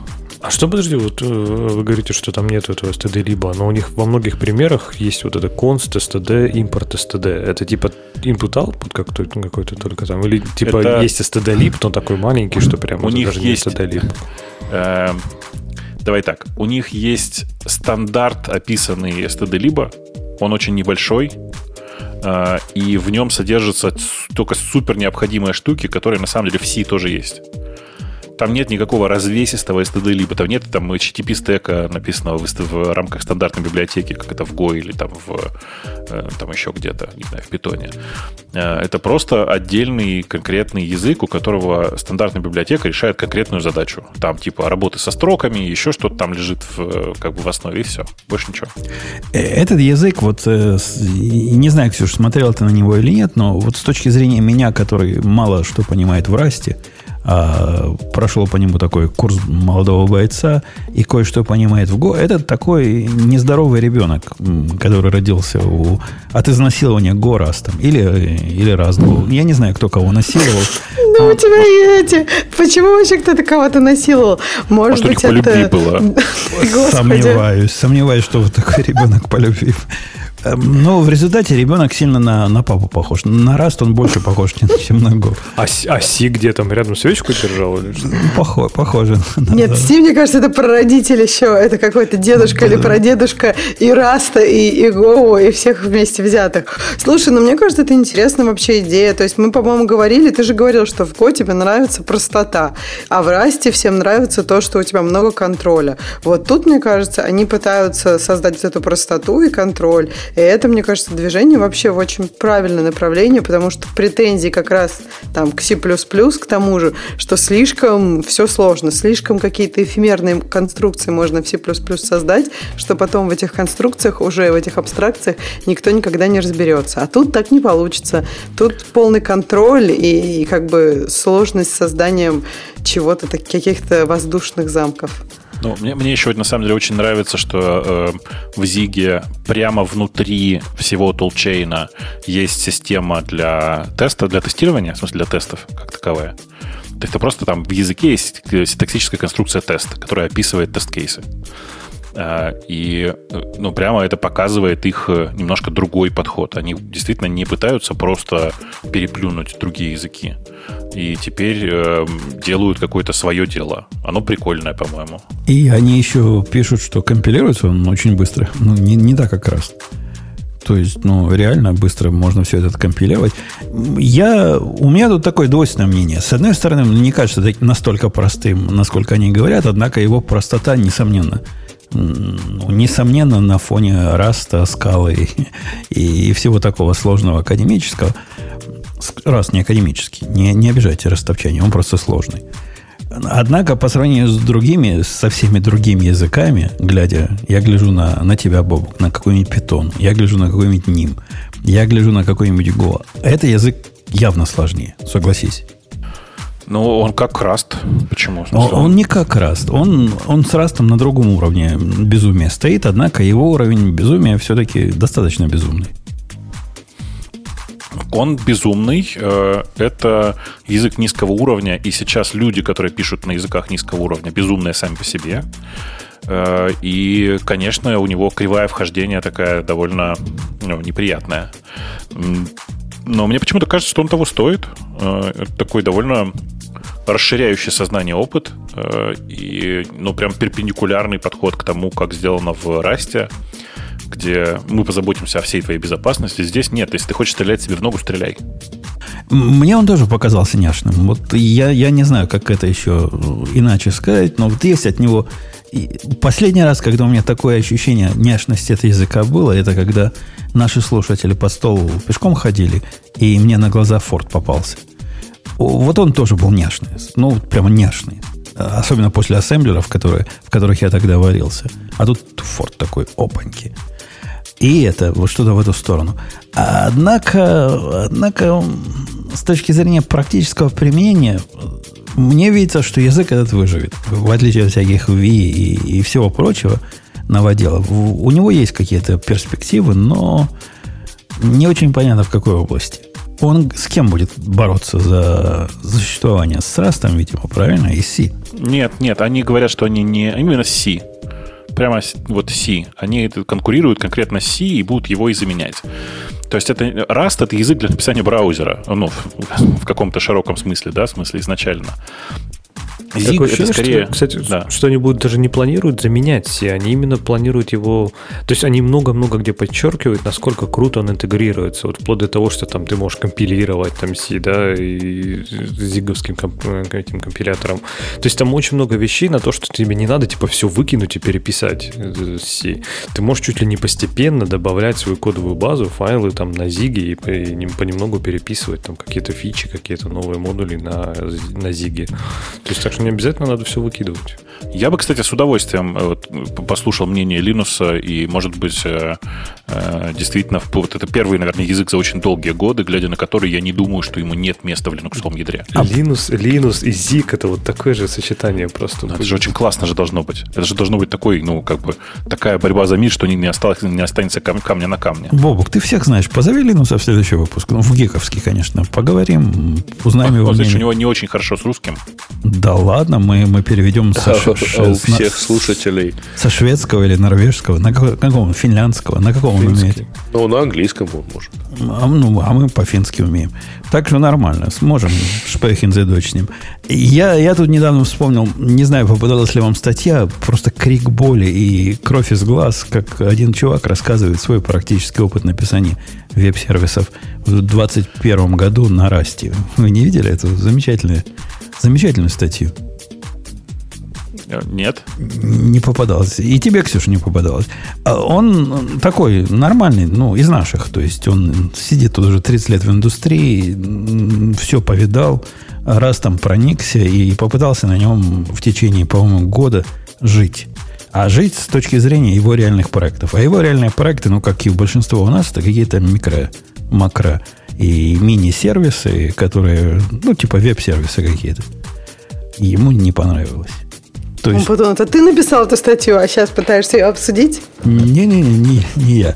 И я вот на таком бы уровне пока бы не написал, хотя мое начальное вхождение, я его в чем-то понимаю. Но он наезжает на то, что отстали они. И в комментариях говорят, ну что вы хотите, за Go стоит там Google, который, значит, своим весом навалился и добавил, дайте время. И этот, мне кажется, это, это отставание в бесконечность. Мне не видится, что они в эту сторону идут. И мне не кажется, что когда-нибудь этот язык будет промышленным языком для вот таких высокоуровневых штук. Не знаю, Бог, как у тебя впечатление? Они туда хотят, хотят двигаться вообще? Мне кажется, что да. Вот мне, если не забывать говорить, отжимать кнопку «мьют», меня лучше слышно. Мне кажется, что да, они идут в этом направлении. То есть, очевидно. У меня ощущение, что вот я раз так чуть-чуть тыкал издалека, но что они скорее конкурент какому-нибудь Haskell, который типа вот для, только для избранных. Вот, типа, если да ты нет. прям крутой перец, то ты можешь там что-нибудь понять. Ты, ты зря так. Реально, на Расте пишут сейчас все, кому не попадя. Это сейчас, это раньше такое было, что это у-у, непонятная херня. А сейчас это прям такой язык довольно широкого распространения. Те, кто раньше писал на C++, сейчас смотрят на Rust. Так же, как там, ну, как бы такая же история, как люди, которые писали на Java, начали смотреть на Kotlin. Вот это ровно так, такое же сравнение. Определенный такой элитизм присутствует чуть-чуть в воздухе в Расте. Как и на раннем идти. этапе Котлина, напомню. Как в ну, Go наверное. было... Ты не помнишь к нам человек? Ты не помнишь. Ты там маленький тогда был. А к нам приходил человек, который показал, что такое элитизм в Go. После которого я сказал, что с такими друзьями врагов не надо. Это не, ну видишь, что, скажем так, в Go безосновательный элитизм. То есть там нечем гордиться в Go, и это его фишка, правильно? Слышь, а не, не, вот... ну не надо так вот вообще. Там не, нечем ну, смысле, гордиться. Фишка Go, это вот, ну, прям, насколько он простой, вот как бревно, да, и вот это классно. То есть это почему... Ну, подожди, а это первый, первый промышленный язык си эс пи, который там просто... Да не в язык, промышленный язык. Я ну, не хорошо. говорю первый, на котором ну, пишут ну, в промышленности. Тяжелый, в тяжелой, да. Ну, ну ладно, есть вещи, но вот к тому, что там тот же раз ты смотришь, и там вот, не знаю, там все вот какие-то, все вот есть такие вещи, которые прям нормальным людям, скорее всего, никогда не потребуются. Там обязательно макросы есть, да, и вот прям вот они есть, и ты должен понимать, что такое макросы, что там вот это все. Не знаю, есть вот ощущение элиточки такой вот немножко от Раста, которая не уверен, что мне очень сильно заходит. А раз Леха заговорил про элиту, знаете ли вы, дорогие слушатели, что элита нас всех ходит в специальный канал, который ваши покорные слуги ведут. Ксюша, я тебя пытался добавить в наш элитный канал, который Daily Geek News. У тебя какие-то перемешанные стоят в Телеграме, что тебя добавить нельзя. Ты как-то... Я даже не знаю, как ты это сделал. Я молодец, я настоящий параноик в этом вашем Телеграме, не то, что остальные. Ну ладно, я посмотрю на свои пермишины. Может, мне какой-то реквест пришел? Сейчас гляну. Я три раза тебя добавлял. Леха добавился, Бобок, он уже там был с самого начала практически. Не надо было добавлять. А, а тебя не могу никак. Что, не знаю как. Так вот, в нашем элитном канале разные такие статьи. Я, наш канал, Бобок, ты не поверишь, послал своему коллеге, который из всех близких к славянским языков только румынский понимает. И он с удовольствием... Он там ссылки забирает. И он да, его просто с удовольствием читает. Да, да. О, не, он в школе учил русский язык. А, ну, что-то. А он язык, учил русский язык как язык предполагаемого противника? Нет, тогда еще как язык главного союзника. Он наш, нашего возраста примерно. Тогда ладно, тогда нормально. Уме, тогда нормально. Умеет читать. Слово «товарищ» выговаривает практически без акцента. Товарищи, как Шварценеггер. Нет. Нет, это Шварценеггер с очень жестким акцентом говорил. Нормально говорит. Короче, правильный канал, приходите, послушайте. То есть, почитайте. В смысле, послушайте. Почитайте. Да. А мы с вами пойдем, на что мы с вами пойдем? И, кстати, про чатик тоже не забывайте. Там же, наконец, есть четыре тысячи. О, мы ждем, когда нас будет больше девять тысяч. На всякий случай всем напоминаю, если вам еще не надоело это, что у нас есть чатик в Телеграме. Его очень легко можно найти в поиске по запросу радио-ти чат. Радио-ти пробел чат. И там прямо огромный чат на четыре тысячи человек, которые говорят о самых разных вещах. О клавиатурах, о синих свечах в клавиатуре, о коричневых свечах в клавиатуре. Вот недавно обсуждали линия, линейные красные свечи в клавиатуре. То есть о очень разных вещах там говорят все время. Там даже некоторые говорят про коллиматорные прицелы, а некоторые говорят про то, как демократия в Америке пала. Там про разное может быть, и мы в принципе не мешаем. Ну, то есть пока вы Бобока не, не достанете своими... Э, чем они тебе бобкатами достали? Вы в безопасности. Да. Я бы попросил не а моими бобкатами, твоими человек, бобкатами. Каждый пятый человек, который удивленно спросит, э, так сказать, дабл ю ти эф, получит а, сюрприз. Да. да, да, так что, если вы вдруг еще не находитесь в нашем чате, заходите, пишите дабл ю ти эф и участвуйте в нашем столе. Пост- постер на присосках, да. Да, да, да. Я хотел Грею выдать выбор темы, но... Так, я... подожди, пока мы не ушли в выбор тем, скажи, как вот ты... Ты просто не рассказывал, как твой прошел Новый год-то? Ты посмотрел на, там, на Zig, на Rust, вот на это все? Ты же собирался. Я, я на Rust смотрел. К сожалению, у меня времени не было достаточно, чтобы посмотреть настолько вдумчиво, вдумчиво как я хотел. Дергали враги. А, однако у меня от Rust скорее впечатление положительное, чем отрицательное. Я не нахожу его настолько сложным языком, насколько про него говорят, с одной стороны. С другой стороны, мне видится абсолютным безумием попытка внедрить его в промышленное производство высокого уровня. Слушай, а ты знаешь, что вообще на Расте в последнее время прямо много пишется вот конкретно промышленного э, кода? То есть, в смысле, я даже, я даже, я даже нашел у себя нишу, в которой вот я могу себе представить, как раз мог бы выстрелить. Есть у меня такой проект, сервис, даже набор сервисов, где вот и производительность, и контроль, все, что он дает, и конкурентность, конкурентные гарантии, И, и все вот это могло бы сильно помочь. Однако это означает увеличить фактор автобуса в десять раз. Для тех, кто не знает фактор автобуса, который мы здесь часто упоминаем, это просто тот неприятный факт, что если разработчика, который написал этот код, собьет автобус, то непонятно, кто будет поддерживать этот код. Ну, а это я, кстати, такая слушал... очень шовинистическая версия. На самом деле она касается не только разработчика, но и любого ключевого человека в вашем ну, проекте. Да, а мы, я, кстати, в случае про код говорим. А я, кстати, слышал такой вариант в более позитивном ключе интерпретации этого же принципа. Это фактор лотереи. Нет, фактор лотереи. Что если человек выиграет и решит просто... Я тебе тогда по-другому скажу. Знаешь, почему называется бас-фактор? Потому что в любой момент разработчик всего этого кода может сесть на автобус и уехать куда-нибудь вдаль и оставить тебя без этого, без самого важного человека на этом проекте. Главное, вот, если и... он уедет на автобусе, то он точно никогда не вернется. Просто абсолютно. Вот, слушайте, там и... Сван в, в этом в чате пишет потрясающую фразу, мне очень нравится, я тоже слышал. А какое автобусное число в вашем проекте? Я собирался Грею дать слово, но я и так знаю, что он выберет, поэтому выберу за него. Конечно, Грей бы хотел сказать про выпуск версии три точка тринадцать Alpine, поскольку, ну, а кто еще может про это сказать? Ну, слушай, а давно мы начали обсуждать минор? А что вот три двенадцать четыре, почему мы не обсуждали? Семен Семенович, в Alpine три двенадцать и три тринадцать это, ну, это большие релизы. Это как какой-нибудь Red Hat. Я вижу, пять, там важные изменения. шесть. пи эйч пи восемь теперь там. Там не это главное изменение. Главное изменение в Alpine три тринадцать то, что произошло, о чем мы тут с тобой давно мечтали. В смысле, выкинули и фабдаун от бизибокса? Нет, если бы они выкинули мусл, мусл, ну, да, это называется, то это... Это никогда не произойдет, да. Они поняли, что Alpine хорош, ну, пытаются объяснить нам всем, что Alpine хорош не только как запускалка э, в кон- контейнеров, но и как настоящая ре- реальная операционная система. И в виде этого понимания теперь есть, внимание, официальные клауд-имиджи, которые, к сожалению, пока ограничены только эй дабл ю эс, но там уже есть. Они немножко отстают. Я не видел там три тринадцать, видел три двенадцать, но они есть. То есть не надо собирать с такой-то матерью или из левых источников больше, а вы можете вот просто как большие поднять себе базовый образ в Амазоне от официального провайдера, и будет вам Alpine как запускалка контейнеров, а не как просто запускалка того, что запускается в контейнерах. Так, а самое главное, зачем тебе это? Хостовая это какая... Ну, по большому счету, какая разница, какой у тебя хост? Лучше всего пусть будет официально от Амазона, который они поддерживают. Я, в принципе, с тобой согласился бы, и на практике я так и делаю, поскольку ленивый. Однако прелесть альпайного образа сразу поймешь, как только поставишь. То есть таких маленьких линоксов мы с Бобоком видели последний раз во времена Slack. Ну, потом, наверное, во времена, как это называлось, где ядро пере, пере, пересобирают. Генту. Дженту. Дженту. Это такой Linux. Да, все пересобирают. Это такой Linux, Леха, в котором ты понимаешь, что на чем стояло, и кто кого вызывает, и как именно работает решительно все. И нет, и нет скрипты тебе нужны, а вот оно как.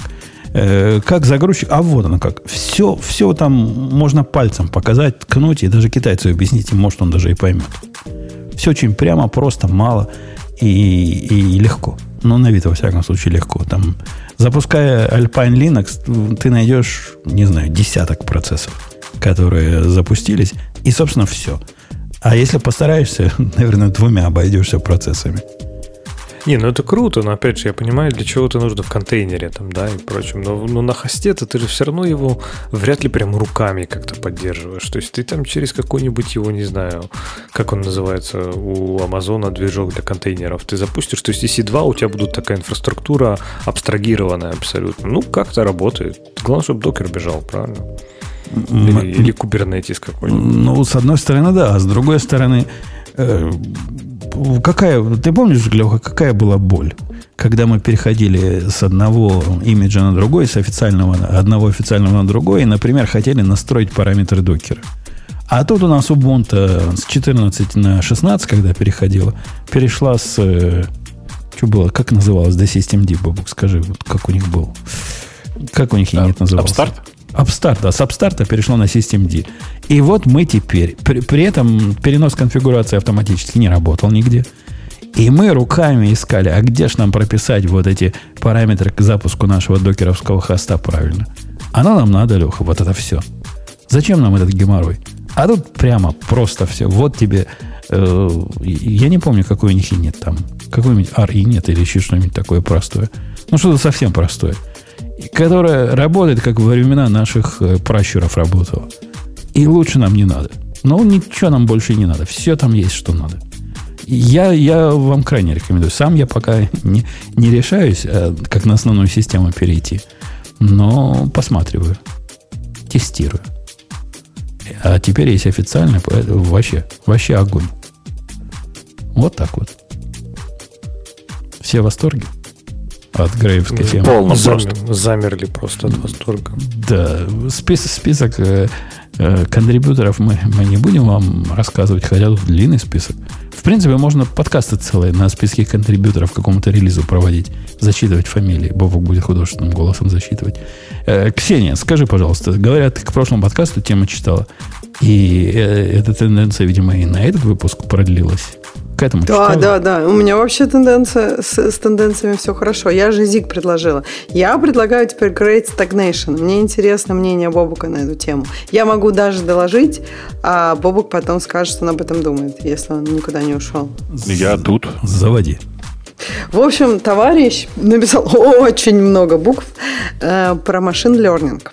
Он говорит, что в академии именно, ну то есть вот все, что происходит в науке касаемо машин лернинга, наблюдается некий стагнейшн, потому что люди э, хотят э, получить PhD, пойти в какие-то большие компании, э, в знаменитый фанк э, и ну, просто получать много денег там. И поэтому они выбирают э, направление в науке, то есть они не хотят в науке остаться или там достичь чего-то, они хотят просто PhD получил, хоп, большую зарплату получил, как бы все на, на пути к успеху. И поэтому они выбирают пути, когда это не какой-то рискованный, интересный научный проект, который может зафейлиться, а просто какая-то итеративная, итеративное продолжение чего-то уже того, что было, и как бы поэтому ничего там не, разби, не развивается, и все там скучно. А, а вот я так понимаю, по его мнению, дальше вот я тут уже не совсем, я не уверена, что я его правильно поняла. Дальше он начинает рассказывать про разные технологии, где, по его мнению, происходит какое-то развитие, и мне это как бы, ну, очень сильно напоминает уже какие-то такие... ну, наверное, не паттерны программирования, но какие-то вот уже следующие уровни абстракции. То есть, то есть он говорит, не просто работа с, с данными, а вот что-то бы хотелось такое, из чего уже можно строить какие-то, какие-то замки. И он там уже говорит про разные лейеры и про разные тулзовины, по сути, которые могут э, уже email... Э, Ну, из email какие-то билдинг-блоки создавать и их потом уже использовать. Но, вот, э, на самом деле, да. Там реально статья из двух частей состоит. И в первый смысл есть, а вторая — это на самом деле во многом обзор того, что происходит в разных действительно э, open-source-ных библиотеках и средах э, и всяком таком. Да, так, и вот да. По сути он вот говорит, я хотела добавить, да, я с тобой согласна, и по сути он говорит, что вот это вот, вот вторая часть, обзор разных э, научных сред и так далее, что вот это там, где происходит какое-то развитие. А вот в науке, где вот там статьи ревьюются друг другом, уже никакого развития нет. И мне вот интересно, это правда? И как вообще это правда. Думать? Действительно, в, как бы, в чисто научной части машин-лернинга сейчас есть некоторая стагнация, никаких больших прорывов в последнее время нет. Все большие прорывы происходят на так называемом инженерном уровне. То есть там, где люди не занимают, не придумывают что-то новое. Вон, там, придумали трансформеры два года назад. И с тех пор все их Как, как могут эксплуатируют в хвост и в гриву.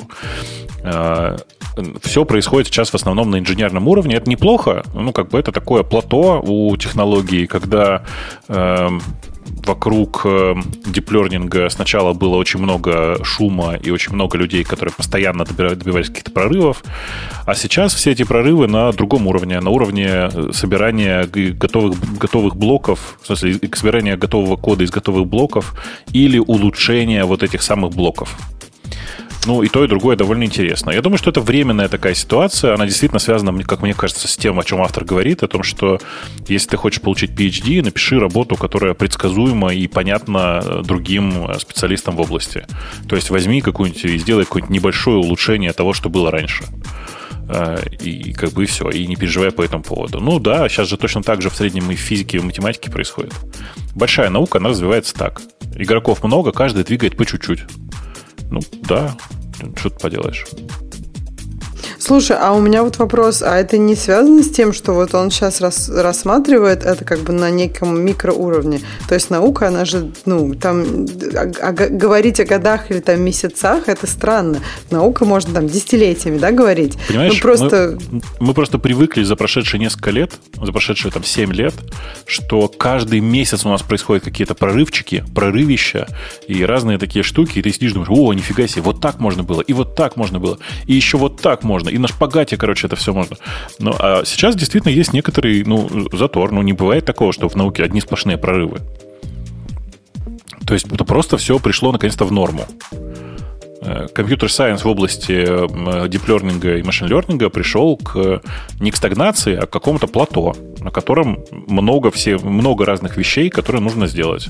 Никакого большого прорыва пока нет, да. Ну, что, дождемся. А какой будет следующий прорыв?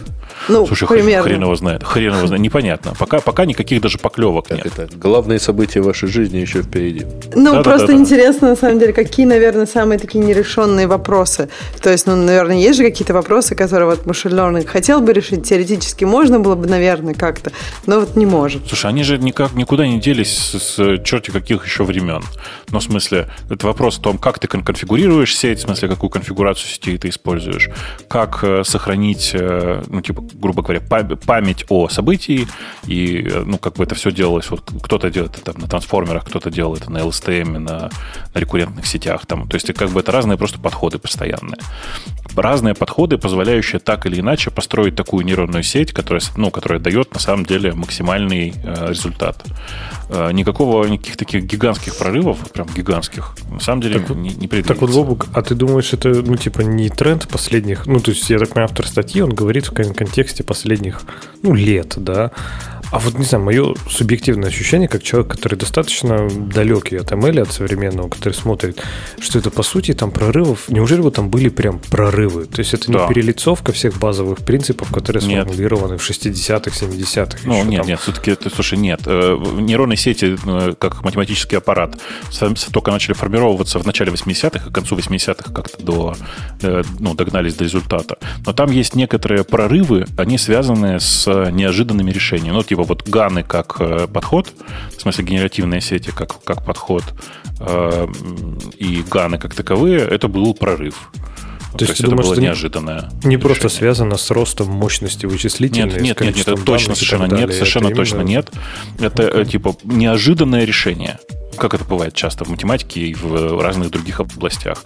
Неожиданное решение, неожиданный подход принес неожиданный результат. Такая же история с трансформерами была, когда они только изобретены были, ну, в смысле, как подход, ты такие, ох, нифига себе, вот так можно было еще, да? И, ну, как бы, бац, действительно, есть много разных интересных прорывов.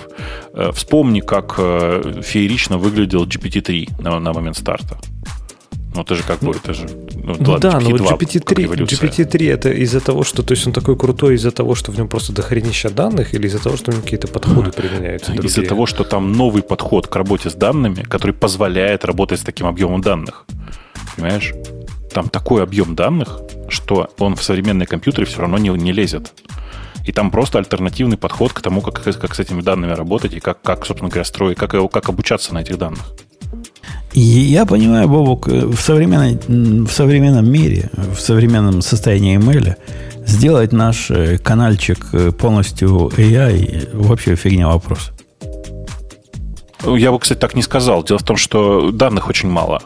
У меня же, видишь, вот есть вот этот канальчик, который сорок два, который нейроночкой пишется, и в нем огромное количество ошибок, несостыковок в смыслах, в тексте, еще каком-то. Я не могу сказать, что я какой-то гениальный программист в этой области, безусловно. И я думаю, что есть много людей, которые сделали бы лучше, но я пока ничего лучше не видел. То есть у всех остальных еще хуже. И понятно, что несостыковки будут, но для английского, наверное, это немножко проще. Вообще английский как язык чуть-чуть... чуть-чуть попроще, как, как, как таковой. Вот. Э, в смысле, для генерации его. И, наверное, на английском было бы сделать действительно по- полегче. Да я даже не про генеративную функцию его говорю, а про функцию выборочную. То есть, а, это, конечно, да, конечно. То да. есть, выбирать статьи, дать ему тридцать пять исход... источников данных, и он будет прекрасно выбирать такие статьи, которые с большой вероятностью ты бы и я выбрали. Вот как бы он писал к нему предисловие, вот это да, это пока проблема. Я про это проблема. И говорю, что вот это будет довольно сложно. Сложно. А про первое, ну, ты же понимаешь, что я же не, не хожу на Hacker News и не хожу на Reddit руками. У меня есть готовый набор скриптов. Я же рассказывал, по-моему. Там даже никакой нейронки нет. Там внутри тупо байесовский, как спам-фильтр, который просто ранжирует эти статьи по их тексту для меня. И верхняя часть этих, то, что оказывается наверху, чаще всего оказывается действительно самым интересным для меня. А хочу тебя спросить сразу провокационный вопрос. А писал ли ты код для своих э, роботов прямо в браузере? Или мучился, как при старом режиме? Слушай, я настолько давно отошел от мысли, что в браузере может быть хорошо писать код. Кстати, может быть и зря, потому что я верю, что GitHub с этим все-таки справится. Что когда я увидел эту статью, я аж заколдобился немножко. Статья из серии «Хипстер наступают» или «Китайцы говорят свое слово». Что-то в эту сторону. Мои китайцы, да, не все. Да он же тролль. Мне кажется, он троллит. Он же чувак явно из этого, из эм, как консалтинга он написал или что-то такое. Неужели вот он всерьез написал такую статью, что типа запарно устанавливать нод, консоли вообще отстой, гуи для всех. И вот бы классно, если бы браузер умеет выполнять код на JavaScript. Такой, мне да, кажется, он на полном серьезе было бы офигенно. Я с таким подходом встречаюсь среди молодых программистов прямо вовсю. Они говорят, вы что, охренели? Какой, какой тут какие, модули какие-то, какие-то пакеты? Что это такое? Ну, открываешь браузер, а в нем я... пишешь. А я, кстати, хотел тоже эту статью выбрать, если бы ты меня спросил, можем считать, сказать, что я выбрал, если что, если про следующую тему будешь думать. И, но по другой причине, то есть здесь вот такой прям проникнута вся статья вот этим посылом, что э, программирование, разработка, это прям сложно. Давайте сделаем ее простой. А я не понимаю, зачем ее делать простой? Она должна, ну, не то, что должна, она сложная. Ну, то есть это, это данность, это факт, она не будет супер простой. То есть если человек, ну, я так понимаю, тут про консоль говорит, да, про command line, что типа это какой-то отстой, что-то там установить нельзя, и мне что-то странный инсталлер пишет make sure that usr local bin is in your path. И он такой, что вообще за хрень, что это usr local bin, что такое path, зачем мне это все нужно знать? Да нужно. Нельзя сделать так просто, ну то есть если мы говорим про профессиональную разработку, конечно, чтобы это было не нужно. И вот этот посыл, что типа все это очень сложно, давайте сделаем просто, меня немножко даже возмущает. Давайте не Ты будем. Случайно русский сериал «Чума» не смотрел? Не, не смотрел. Обязательно посмотрите, зайдет прям вообще, я прямо уверен. Он причем свободно доступен на некоторых э, сайтах, которые, как бы это сказать, раздают контент, поэтому обязательно сходи посмотреть. На нескольких пиратских а, сайтах. Не, не, даже на не пиратских свободно доступен. Он э, такой, э, как-то чуть не сказал, опенсорсный. Он открытый и сделан на деньги Иви, если я ничего не путаю. Ну, кстати, так если вот, что, в там тебе сейчас да. не проблема найти платформу, за которую за деньги можно все посмотреть. Так что, ну, да, да, да, да, да, это совершенно, совершенно верно. Называется «Чума», он совершенно... Это комедийный сериал, прямо очень тебе рекомендую. Но там есть прекрасная фраза. Наш слоган: «Наши услуги должны причинять боль». Так вот, э, сейчас это прозвучало, как будто бы ты говоришь, что, ну, как бы, твой слоган «Программирование должно причинять боль». На самом деле нет. Но тут другое дело, что люди, которые испытывают боль от того, что им говорят непонятные слова, не должны приходить в программирование. Погоди, погоди, я... Бобок, ты фразу сказал такую, ты что, в армии не служил, что ли? Ну, э, э, Видимо, не служил. Потому что если ты пришел в армию, и тебя, значит, чморили. Я бы, я, я бы хотел месяца. аккуратно спросить, как ты разговариваешь со старшим по званию? А ты в какой армии вообще старше меня по званию? В израильской армии, конечно, всякие были старше меня по званию. В самой большой, как во второй по величине армии в мире. В советской армии я вообще лейтенант. И даже не младшой, потому что он на четыре и пять сдал. Поэтому не надо вот это. На четыре и пять он сдал. Да, е- бутылок? Если в, если в подводной лодке какую торпеду запустить, ко мне. Э- с этим ко мне. Да ну ты что, ты, ты сейчас в подводную лодку тут, не войдешь, как и я. Тут ты нас спрашиваешь каждый перед каждым подкастом, какой там тебе этот скрипт запустить. И, да, да, да. То есть, а торпеду, а торпеду бы сто процентов нужны. А, да, а там, там все на, на языке делается, языком там. Там ну, уже все наведено, наведено куда надо уже, там любую запускай. Там сплошная, сплошная пневматика и гидравлика, ну, там, там и все словами говорят. Там товсь, о, есть товсь, готовься, значит. А там ну, все хорошо, звуковые сигналы, никаких компьютеров в мои годы не было, и вообще все само летело в сторону, в сторону предполагаемого противника. Я, Бобу, к тому, что ну, в армии, ты знаешь, да, сначала ты мучаешься, потом ты мучаешь других. А ты хочешь, чтобы мы поломали вот эту тенденцию в программировании? Нет, я другое говорю. Про то, что люди, которые не получают удовольствия от того, чтобы разобраться, что же такое система ему ответила, не должны приходить в программирование. Ну, то есть, в смысле, есть другие, другое программирование. Это вот туда, где в сторону программирования на ди эн эс, программирования на Visual Basic, вот туда вот. Там никакого страдания. Не, ну, Бобук, отвечая на твой вопрос, я не думаю, что программирование должно быть там причинять боль, хотя концепция интересная. Но э, фишка в том, что есть определенный уровень сложности. Мы говорим сейчас, опять же, про серьезное, промышленное, профессиональное программирование. То есть не те люди, которые пойду, чем, какое бы мне хобби выбрать, пойду-ка я изучу программирование. Нет, мы говорим про людей, которые, ну, вот у станка стоят. И там есть уровень, ниже которого, ну, не опуститься. Почему? Просто потому, что, блин, ну, так вот устроено. То есть, не знаю, если ты электрик, да, тебе придется изучить закон Ома, чтобы там работать электриком. Ну, не можешь ты его не изучать. И здесь точно так же. То есть, конечно, я бы хотел, может быть, чтобы там не разбираться, как устанавливать ноты и его зависимости, но придется, потому что, ну, так работает индустрия. А он говорит, да нет, это типа все как-то типа вообще сложно, давайте сделаем проще. Да, да не сделаем. Мы, мы все пытаемся сделать проще, и консоль — это самое простое, к чему мы пришли. Так, ну, так, к сожалению, получилось. Консоль, Бобок, я объясню тебе, это как э, хипстеры называют терминал. Ну, команд-лайн, я имею в виду, в общем. Ком- как... Это, конечно, имелся в виду не, не терминал и не, не консоль, а команд-лайн. Да. Ну, терминал. Мы, мы всю жизнь его терминалом называли. Ну, ну, в русском устойчивая, по-моему, консоль именно с точки зрения сделать в консоли против сделать э, в юзер-интерфейсе, в графическом. Так что посыл в этом. Какой-то новояз. Не, ну автор вызывает, конечно, нервный смешок. Читая его статью, жалко Ксюши нет, она тоже с нами нервно посмеялась, она отошла на минутку. Возможно, придет. Ему просто, видишь ли, хочется. И с одной стороны, я, когда окунаюсь немножко в мир фронтенда, тоже мне хотелось бы, чтобы не так было дико. Но там свои перегибы, да, на местах. Но сложность, вот эта натуральная сложность нашего процесса, я с Лехой соглашусь, она есть и никуда, никуда от нее деться. Никак мостостроителям нельзя сопромат не изучать, по-моему. Они же изучают его, наверное, да? Ну, хочется а, верить, что они изучают. А иначе мосты, мосты бы не стояли.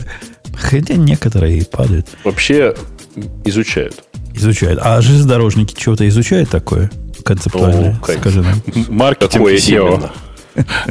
Нет, это, это мы потом. Хотя у нас был маркетинг на третьем, э, на третьем курсе. Но сильно зависит, на самом деле, от конкретного факультета. Сопромата, конечно, много. Почти везде. Э, у нас ключевая теория массового обслуживания была. А, так вы сфера обслуживания, на самом деле. Не, а у нас как-то как ну, так получилось. Теория вероятности, матстатистика, вот это все. В, в, моем, в моем институте не учили на шестьсот восьмой специальности сопромат. Как-то пронесло. До этого учили, говорят, э, ну, ветераны.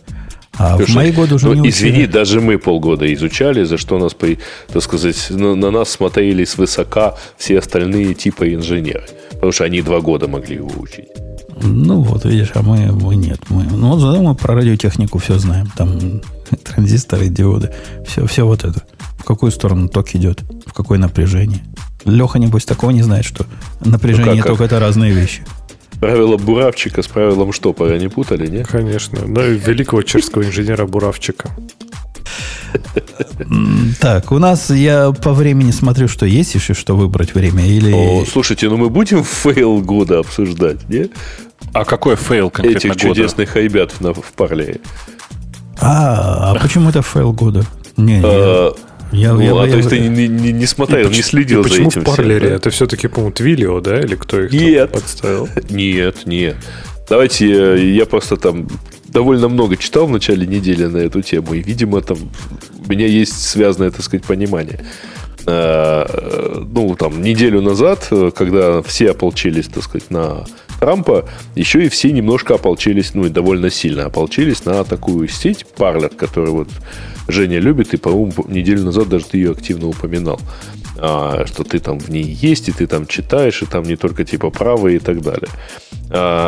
И, в общем, последовательно сначала их выпилили из, из апсторов.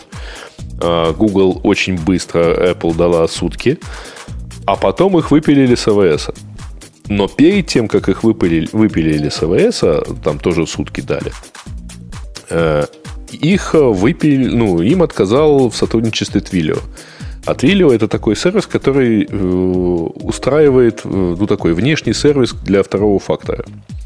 И именно у них он приводил, присылал, так сказать, а чудесную, ну, присылал вот эти письма счастья с кодами. Слушай, ты не, не преувеличивай. Твилио — это тупо гейт для отправки смс-ок. Вы, дорогие слушатели, сейчас имеете редкий шанс узнать, каким образом фейк-ньюс происходит. Грей вам и строит. А, нет, там нас, нет, там на самом деле ты, ты думаешь, что я строю историю, как их всех выкачали, а я же не про то.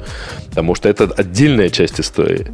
А первый фейл, который у них случился, когда Twilio им отказал, оказалось, что, в общем, они так замечательно написали, что если они не получают ответа, то есть вот они что-то отправили, и потом им оказалось возможным ввести любой код верификационный.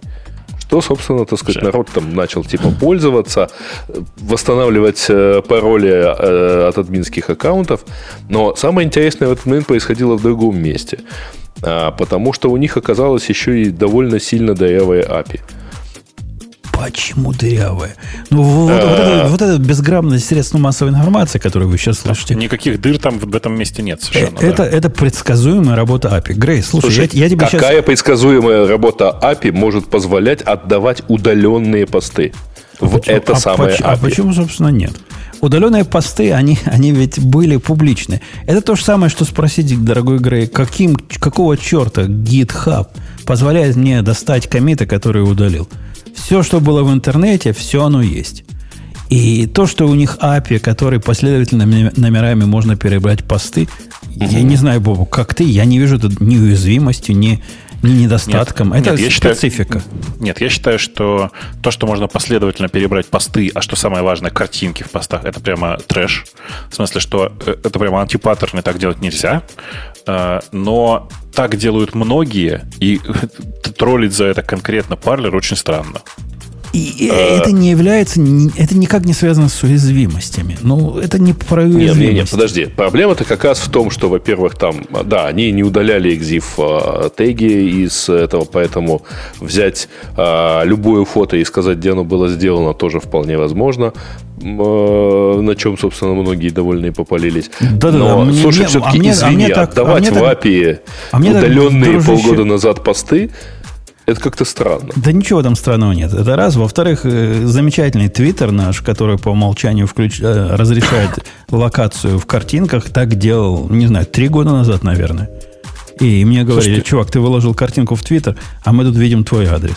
С тех пор я стал картинки капчерить и туда отдельно выкладывать, хотя можно на iOS запретить ему картинкам доступ вот этой к метаинформации иметь. Загруженный, по слухам, да. да. Так, а слушайте, а я, те, кто смотрел эту тему, я так и не понял, что с Твилио? То есть, как, они выложили список сервисов, которым пользовался Parler, правильно? Не, они просто сказали, что вот он достаточно... у нас пользовался. Да. И... и как этого было достаточно, чтобы получить доступ к эй пи ай Parler, вот этот логический шаг. Это две части, это две разные части. Не связано вот между собой история, да. да. Угу. Это две совершенно разные части. Более того, вот это через эй пи ай, вот эти волшебные восемьдесят терабайт, которые выкачали, это вообще делала команда Архив точка орг. Норм, нормально, нормально. Это то же самое сказать, Грей, что вот сейчас команда придет вот этого архи, кем бы они ни были, и выкачает комментарии всех наших слушателей. Да, выкачают. Это уязвимость? Нет, это не уязвимость. Это дизайн такой. И я даже с Бобоком не Нет, согласен, да. что последовательные номера – это какой-то грех. Если ты, ты суть публичный эй пи ай, и mm-hmm. ты хочешь discoverable добиться вот такого абсолютного, ну, пожалуйста, флаг тебе в руки. У нас, извини, у нас не так. Все-таки но доступность так. удаленных постов, то есть удаленных по тем или иным, в публичной эй пи ай, не, не, не в какой-то админский, там, не с какими-то а, суперправами. А почему, а почему нет, кстати? Ну, они, а они, почему? Ну, потому, подожди, что, но... потому что они удалены. Что значит удаленные? То да, есть понятно, ты, они помечены удаленными. Ты, ты их опубликовал? Так как скрытыми. Ты их опубликовал? Опубликовал. Да. Их в течение какого-то времени народонаселение видело, были ли они публичны, были. С этого момента вопрос, должны ли быть они доступны публичными эй пи ай или нет, он тонкий вопрос. Я нет, не подожди, скажу. С того момента, как этот пост недоступен, условно говоря, публично в исходном варианте, да, по тем или иным параметрам, он не должен быть доступен в эй пи ай. Окей, okay, он доступен в веб-машине в какой-то. Что будешь делать с этим? Это, если успели проиндексировать, это одно. Но тут сервис сам игнорировал э, факт удаления. Я не вижу в этом большой беды, и, в принципе, можно даже где-нибудь в пользовательском соглашении написать, что все, что вы написали, остается навсегда, а удаление – это всего лишь метка, и имейте в виду, что то, что вышло в интернет, удалить нельзя. И если вы считаете, что удалив с нашего сайта, вы как-то э, себя обезопасиваете от э, нахождения этого поста, то вы ошибаетесь. Подожди, так они отдавали все посты, включая те, которые были удалены за нарушение правил? Ну и что? Ну, то есть, и, то есть это не то, что ты с пользователями не договорился. Это ты типа в одном месте удалил, а в другом месте продолжаешь вещать этими постами. И, несомненно, было бы лучше, если бы посты, которые помечены «Delete», не отдавались папе. Ну, хорошо, я, я с тобой соглашусь. Это было бы даже не то, что лучше, это было проще с точки зрения организации сервиса. Но есть у них такой эй пи ай, есть. Ну, работал, так и работал. Я в этом большого греха не вижу. Ну, не знаю, на меня, конечно, произвело еще впечатление о всплывшие, так сказать, подробности того, как они падали летом, когда оказалось, что у них, значит, когда они упали, и только си ти о знал, как это все дело поднять обратно, а упали они потому, что у них в таблице стало два миллиарда сто миллионов записей. Да, это маленькая компания. У них техническая экспертиза, я не понаслышке знаю, не самая высокая. Ну, они как могут, так, так и живут. Многие стартапы так и живут. Уже, уже не могут. Подожди, Жень, Жень, Жень, ты всерьез сейчас это? В смысле, Нет, ну какая ты... там техническая экспертиза? Ты понимаешь, почему у, не, у них... У них инт закончился. Скажу. Да, да, у них не, не инт закончился. У них инт автоинкремент закончился. Да, я понимаю. Я и говорю, техническая экспертиза так себе. Да. Нет, это, подожди, я сейчас уточню. А теперь Нет, давайте представим, что это все происходит с Твиттером или с Нью-Йорк Таймс. Посов... И комментарии Жени. По заявлениям технического директора... Э... Это произошло потому, что переполнился и, и типа интовый автоинкремент, который был уникальным индексом для э, каждого, каждой записи в, в, в базе. И при этом сервис не работал несколько часов, потому что только он, технический директор, знал, в чем проблема. У технического директора в профиле написано «Lead Monero Maintainer». Вы себе представляете, вы себе представляете, это типа такой твиттер на другой. Это не твиттер на другой. Это такая компания, как мы бы с тобой... Конечно, мы бы с тобой хотя бы лонг туда unsigned засунули. Но это примерно так, такого же характера техническая моща. И если бы у меня были бы ключи, у тебя да, не я было Я чувствую бы, в тебе политические симпатии. К этим да ребятам, да нет, у меня, у меня к ним технические симпатии. А, и, ну, по разным причинам. И я понимаю их беду. Я, это, ну, конечно, и вина, но в том числе и беда. Они ну, маленькие, молодые еще. Они совсем не готовы к росту. Однако, как они поднимались, они все время плохо работали. Ты зря вот это про то два часа плохо работали. Они всегда плохо работали. У них никогда не было, чтобы работали хорошо. Ну, проблема роста. Ну, так, выросли бы со временем. Как все пропали, я, я опять... Э, нет, это у Гейши что-то, по-моему, нет? Может, у него ребенок. Э, Кс... Пропали все. Ксения, вы появились да. в нашем эфире. Да, я вернулась. Мы, мы так рады, так рады. Я без тебя никаких гадостей про Facebook не говорил, потому что мой принцип, знаешь, в лицо... Мы его отвлекали парлером, на самом деле. В лицо врагу все говорить. А это вот только у меня сейчас мигнуло или у всех? Это у тебя только мигнуло, потому что ты так замолчал на одном звуке буквально. Это было красиво, я надеюсь. А, кстати, у меня был вопрос к темам. Вот в темах есть DuckDuckGo трафик. И это прям как будто тема. Я туда честно зашла, посмотрела про трафик. А, а это да. типа взлет, да? У или них пятьсот что? Миллионов или чего-то там, пятьсот чего-то, каких-то попугаев они пере... пятьсот чего, Бабук? Ты, ты что по, по, по рынку поиска специалист? Я без понятия пятьсот чего, я не особенно на это смотрел, но они сейчас, ну они в смысле, это цифры, которые они показывают, вообще не впечатляют. У них daily average вот типа по январю девяносто миллионов, чего это, запросов в день. Да, поисков, да. Не особо. Да. Это очень мало. Ну, это, это конечно, очень мало, но это на десять миллионов больше, чем в декабре, э, и на двадцать больше, чем в сентябре. Верно так. Мне просто то было есть, интересно, мы что... То есть, как бы растут типа... и довольно красиво. Не-не, была, была тема, почему-то она как-то не, никак не отражается. Подтянулась, да. Не отражается в названии этой статьи, но пришла она сюда как радостный отчет о том, что мы наконец-то перемахнули через пятьсот каких-то попугаев. А попугаев не видно здесь. Мы не знаем, когда же. Может, какие пятьдесят попугаев? попугаев. За пятьдесят миллионов перевалили. Ну, какие-то попугаи были, но не знаю. Не знаю. Ну, вообще, ну в общем, мы рады, мы их поздравляем, или мы расстроены и считаем, что они должны были расти быстрее. Да не, они молодцы, пусть растут дальше. Но просто нужно понимать, что это малюсенькая такая история. Это они перескочили за не пятьдесят, а за сто. Они первый раз увидели день, в котором у них было больше, чем сто миллионов запросов. И как бы в этом весь пафос. У них было сто два миллиона запросов у Google. А, а сколько у больших бобок? Вот сколько у Яндекса? Ну, даже у Яндекса еще нолик надо пририсовать. Минимум. А почему даже? А у Гугла сколько ноликов? Я думаю, три. Mm-hmm, okay. Там где-то а нас посчитали, что в четыре раза больше. А кто-нибудь пробовал в DuckDuckGo жить вообще? Ну ладно, два, значит. Я, я, да, конечно. Я несколько раз жил в DuckDuckGo по месяцу. Это, ну... Вот знаешь, как, как в Internet Explorer шесть перейти в наше время. Ну, в смысле, что это прям болезненно. Ну да, я тоже пробовал, но интересно, что вот они... Так у меня сложилось впечатление субъективное, наверное, что вот технические темы, то есть что-то на припоискать по программированию, они еще как-то находят. Но вот на типа на отвлеченное, там, не знаю, просто сформулировать запрос, как ты там делаешь в Гугле, не знаю... Ну, абстрактный, кто режиссер там «Ходячих мертвецов» или что-нибудь такое. Ну, ладно, такое не найдут.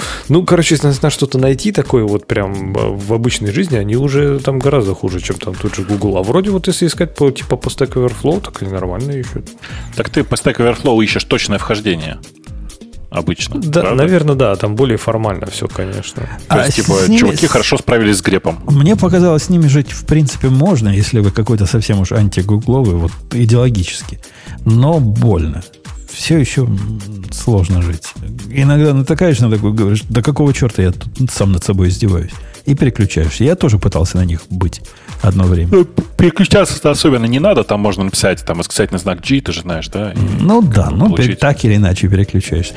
Я, я тут недавно имел замечательный разговор, пока мы не перешли к тем наших пользователей с заказчиком. Заказчик, мы устроили ему демонстрацию позавчера нашей новой системы, и технический отдел пришел к нам с ожидаемым вопросом. А работает ли ваша система в Internet Explorer одиннадцать? Мы... Я им написал сразу, что, мол, идите в, в баню. А, но не пропустили. Наши маркетинговые говорят, давай мы это аккуратненько напишем, что, мол, Internet Explorer – это система, которая, значит, даже Microsoft уже перестает поддерживать. И у нее вообще полтора процента маркета осталось, или там даже меньше. Поэтому пользуйтесь нормальными, вот, вот эти поддерживаем. Согла... Догадайтесь, какой они второй вопрос спросили. Они говорят, да, мы это поняли. И тут же задали второй вопрос. В Edge работает? Не. А поддержите ли вы Internet Explorer десять? А... На что же они, просто, они, они к шестерке, видишь, подходили mm-hmm. издалека просто. И причем это тот же самый заказчик, который нас до этого мучил, наверное, с полгода учениями перехода на Edge. То есть они на Edge переходят официально. Какого черта вам десять надо? Ну вот бывает, бывает и такое в нашем финтеке. Давайте на тему наших слушателей. То есть они, они буквально хотели от тебя слабона шпагат. Вот это вот. А десять могешь. У десять там вообще там ноль целых две десятых процента, по-моему, всего мирового трафика. Да. Но... И в основном из каких-то беднейших стран типа США. Эм, да, в смысле, э... громкая история про масштабную уязвимость в сети эр жэ дэ. Это эм... уязвимость, это сеть такая.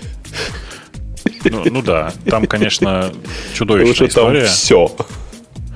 Да, насколько история. Я понял, там проблема с э, дефолтной конфигурацией микро, микротиков, да? В начале. Но... А нет, дальше... чувак, чувак, чувак из-за этого туда пошел, внутрь сети. Но оказалось, ага. что внутри сети все просто страшно. И, ну, реаль, реально страшно просто. Вот. И статья такая, что ты ее читаешь и понимаешь, ну, охренеть теперь. В смысле, что может на всякий случай поездами-то не ездить, если каждый забраться может. Не-не-не, на самом деле, я думаю, что поездами можно ездить, потому что э, довольно... Я не знаю, на самом деле, как сейчас, но кажется, что э, большинство все-таки устройств управляются вот такими вот теми старыми реле, вот, до, до которых просто не доходит вот эта вся вот информационная часть. А как Мне нам кажется, совсем... Ты не можешь из интернета перевести стрелку. Как да, нам система с... управления поездом и все-таки интернет — это две, наверное, разные совершенно параллельные Смотрите, вселенные. Конечно, управления поездом нет, Но вы понимаете, что он, он например, там у него есть система, прям скрины, система управления табло в, на вокзале. И нет, подожди, да, табло на вокзале, я тебя умоляю. Ну и что? Ну ты напишешь что-нибудь нецензурное на этом табло, и все. Почему нецензурное? Можно, а людей, по, лю, можно людей весело по, по вокзалу гонять туда-сюда. Прикольно. Ну, можно людей по вокзалу гонять. Я к тому, что ты не сможешь в большом количестве случаев, ну, подозреваю, что где-то, может быть, это все дело как-то проходит, но вот э, пробраться и перевести стрелку, тем более под поездом, точно не получится. У, у меня вопрос, ну, настоящий вопрос, не вот этот, этот дурные вопросы, которые вы задаете. А что с этим делать вообще? Вот как с этим? Мы, мы наблюдаем с вами какие-то сайд-эффекты. Я не знаю, это в эр жэ дэ или нет, но я вокруг себя наблюдаю сайд-эффекты правильного применения девопсов. И я сам за, за правильное применение девопс как идеологии. А оно вот зачастую к такому приводит. Потому что у дева опса квалификации не хватает. А опса не хватает программистской квалификации. А теперь добавь туда, что этих опсов тысяч десять, и у каждого из них какие-то свои соображения, и на самом деле там, там же внутри оно хоть и соединено в сеть, но это же по факту там тысячи разных сетей. Леха, вот скажи мне. Где у как... каждого какие-то свои полиси. Скажи мне, как один из тех, кто топит за DevOps. Ты же топишь за DevOps, правильно? Как и я? Ну, так подтапливаю. Подтапливаешь. Как быть вообще с этим? Я тут тоже недавно сам себе этот дабл ю ти эф сделал.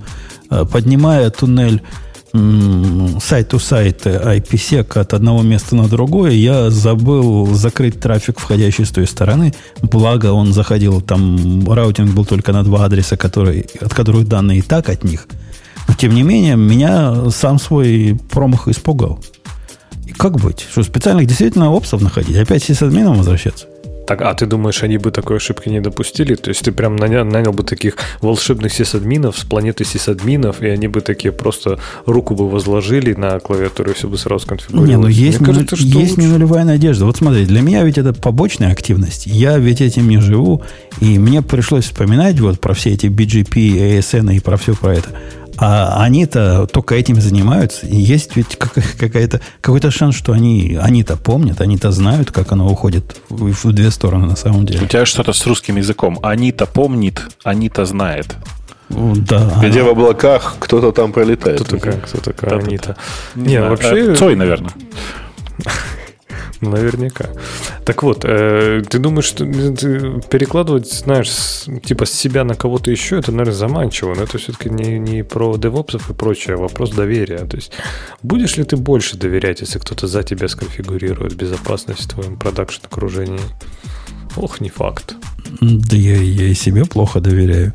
Но хотелось бы, хотелось бы, вот как в Google вот эти эс эр и, да, инженеры, вот типа вот такая модель, когда он как бы не совсем сисадмин уже, и почти программист, и вот повернут в, в эту сторону. Может, в эту какую-то... Ну, это, опять же, получится продвинутый сисадмин. Подожди, а ты же говорил, что все, сисадмины умерли, и уже никак, Кон- никогда конечно, никому они не кон- нужны. Конечно, я, я сам с собой не дискутирую. Надо, они всегда так пахли. Они никуда не умерли. Они все остались. Просто они теперь называются не девопсы, а эс эр и. Ну вот эс эр и когда? Это, это, это видимо, сайт availability, который, да? Ну да. Это, ага. видимо, современная реинкарнация сисадминов. Я с тобой согласен.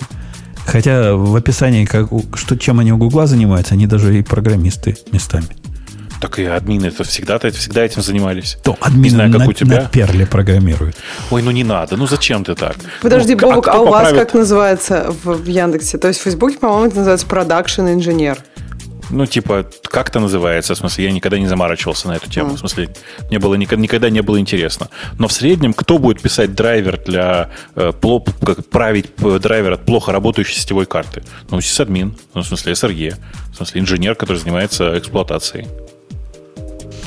Ну, не знаю. Я, у меня диссонанс возник. С одной стороны, мне кажется, эта профессия должна умереть, поскольку ей нет места. С другой стороны, как без них жить, тоже уже не понимаю.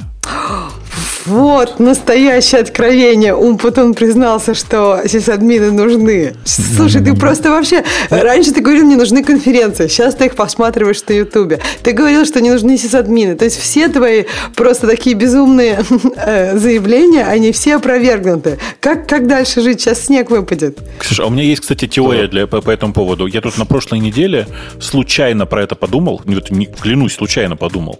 И решил, и сделал интересный вывод. Я сопоставил, когда он, Путун, начал вот так вот смягчаться в некоторых аспектах, и сделал страшный вывод, что на него хорошо влияет э, девочка его мальчика. Это вот, которая приходит, значит, рассказывать, какие на самом деле питонисты, и вот это вот все. И у него открываются глаза на реальный мир. А, а у меня есть другое мнение. Мир. Линус же тоже смягчается. То есть, мне кажется, что-то не, с ними не, со Линус всеми там... происходит. Линус – это просто антидепрессанты, не обращай внимания. А, а мне, кажется, знаешь, мне кажется, может, у него тоже есть девочка, его мальчика. Ну, и, и антидепрессанты, понимаешь? А мне кажется, он Путун, это случилось, когда ты на Маккеллан перешел. Тогда ты стал как-то... Смягчился. Не, не такой жесткий, как Хеннесси. Да, да, да. Очень вот, можно а вообще, ну, вообще, глядя на эту на статью, я, знаешь, я бы не особо доверялся с админам, эс эр и и прочим, глядя на вот то, как они построили сеть для эр жэ дэ. Наверняка же девопсы строили эс эр и и, или как их там называют. Слушайте, вот да, специальные люди. Подожди, слушай, а девопсы и эс эр и и это одно и то же? Мне кажется, что... Разные-разные. Это все-таки разные. То есть эс эр и и это он, как Бобок сказал, сказал, что править драйвер э, ну, как бы какой-то сетевой карты, а DevOps это все-таки ну, пайплайны строить. Это мне кажется, другое. Править драйвер карты, это может в Гугле есть такие прокачанные эс эр и. Мне кажется, в эс эр и в основном это сейчас отменить Kubernetes, в общем-то. И из этого, из кучи всяких там инструментов собирать что-то, что хоть как-то работает. Вот весь эс эр и сейчас. Ну, вы знаете, у, у нас же тоже мы своего эс эр и типа растим, но который DevOps. Ну, еще не, не, уже не DevOps, но еще не эс эр и. Он у нас занимался тем, что прокладывал, как это называется, ну, в CloudWatch надо было пробросить из разных приложений. Как они все это... По... Они делают это все по кондуитам. Я видел, как они работают, эти люди. У этих людей нет ну, понимания, как бы вы сами написали, поскольку сами они такое писать не умеют. Поэтому они делают по, по тому, как написано в документации. Это прямо какой-то ад. То есть, реально, он меня, не при девочках будет сказано, заколебал практически. Говорит, дай мне вот такой permission. Я говорю, ты, ты, ты офигел, чувак?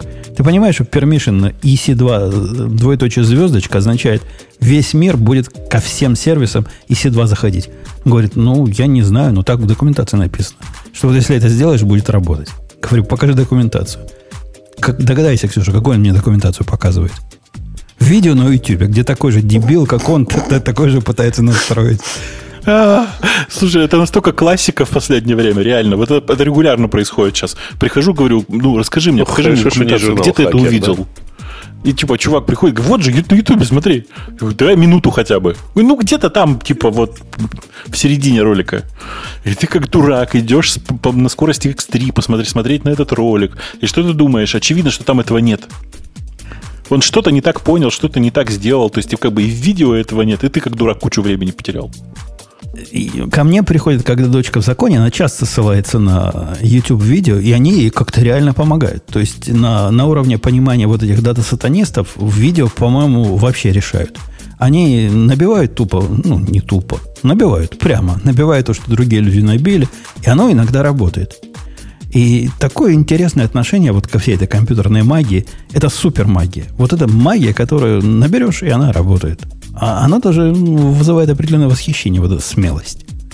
Ну, подожди, ну это, это же так и есть. Просто раньше это было заклинание. Вот люди говорили, о, скажи, значит, люди, он прочел заклинание, и вдруг волшебно что-то произошло. Так это не заклинание, это просто команд-лайн был, понимаешь?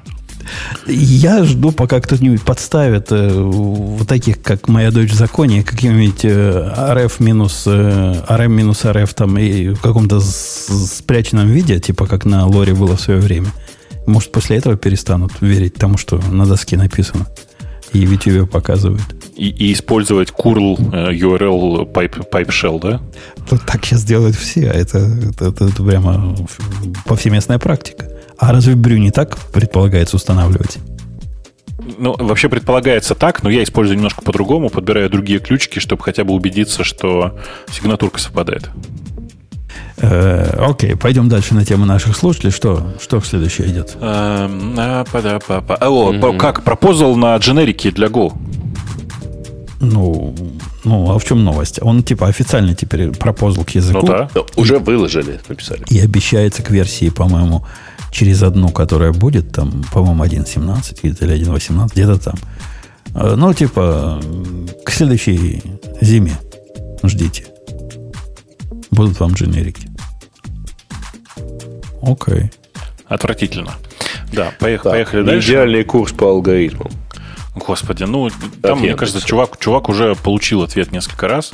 Ну, типа, да, понятно, что э, курс, который делали ребята из Яндекс.Практикума, практикума, имеет потенциал для улучшения. Ну, собственно говоря, о чем и было сказано много раз. Ну, что-то такого. Меня удивило это скорее другое, то, насколько чувак серьезно подошел к, ну, к этому, ко всему. То есть, типа, написать, я сейчас не шучу, пост на почти, почти пятнадцать страниц, в котором он рассказывает, насколько там все не так, как ему, как, как ему кажется правильным, при том, что у него, в общем, уже был ответ от Яндекса на тему того, что, конечно, да, типа, поможем, чем сможем, и всякое такое.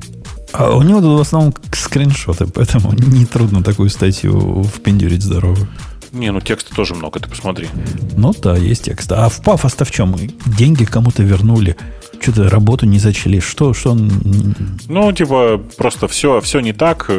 Работу не зачли, в документации не, не всегда написано э, супер достоверно то, что есть на самом деле, и всякое такое. Ну, бывает. Да еще и в браузере наверняка нельзя код писать. Там, знаешь, как это, я, я бы сказал, что... Нет, это цинизм, это цинизм, и на самом деле, конечно, это не так. Но все равно смешно, мне смешно, мне кажется, ответ. На службе поддержки должна была отвечать, что э, несовершенство нашей документации просто учит вас, э, ну, как бы, быть лучшим программистом. Это было бы прекрасно, кстати, да, что нет, это, это, же... это, это, это намеренная ошибка, да, спасибо, что нашли, вы получаете плюс три балла. А я не помню, а я в прошлый раз загадывал вам загадку про черепашек-то? Нет? Это же моя любимая загадка. И тебя прошлый раз не было вообще-то. Последние, последние десять лет, мне кажется. Ну, это такая, ну, понятная история. Есть три черепашки, они ползут друг за другом. Первая черепашка говорит, у меня впереди никого, а позади две черепашки. Вторая говорит, у меня впереди одна черепашка и позади одна черепашка. Ну, и третья говорит, у меня впереди две черепашки и позади две черепашки. Как это может произойти? Чтобы не ломали голову, единственный правильный ответ в этой ситуации – третья, третья черепашка просто, ну, безостенчиво врет. Хорошая задача, я знаю, да. А, подожди, подожди, а если они ползут не, не в эвклидовом пространстве где-нибудь? А ну, ты придумай такое неэвклидовое пространство, чтобы вот это мне первое... нравится всегда. Нет, чтобы просто поправить баг. Не, нет, во-первых, нет, может, она где-то объяснить, с другими... Не, во-первых, она, может, просто где-то с другими черепашками ползет. Она, может, мы, мы говорим про две группы черепашек, например. И третья черепашка, она из другой группы черепашек просто. Тогда, окажется, тогда окажется, что вторая не должна ее видеть. И первая. Нет, тоже. Так она не ее видит, она же не говорит, что конкретную черепашку видит. Да-да-да, да, просто... конечно. Тут еще можно сказать, что у нее на самом деле просто галлюцинации, она наелась грибов, еще что-то. На самом деле, самая банальная ситуация, самый банальный ответ всегда самый точный. Она просто врет. Ну, ну вот. И, ну, мне кажется, что неплохо было бы в, в этой ситуации, если бы служба поддержки ответила, что, чувак, на самом деле так и задумано, здорово, что ты это все нашел, вот тебе дополнительные баллы, там и все такое, потому что, ну да, мы как бы так и задумывали научить вас тому, что документация может врать. По-моему, смешно. Слушай, на самом деле подожди. Нет, еще раз повторюсь. Конечно, а это можно просто вопрос? Ошибка. Вот да. Про этот курс. А он очень сильно платный, что ли, или что? Нет, он очень недорогой.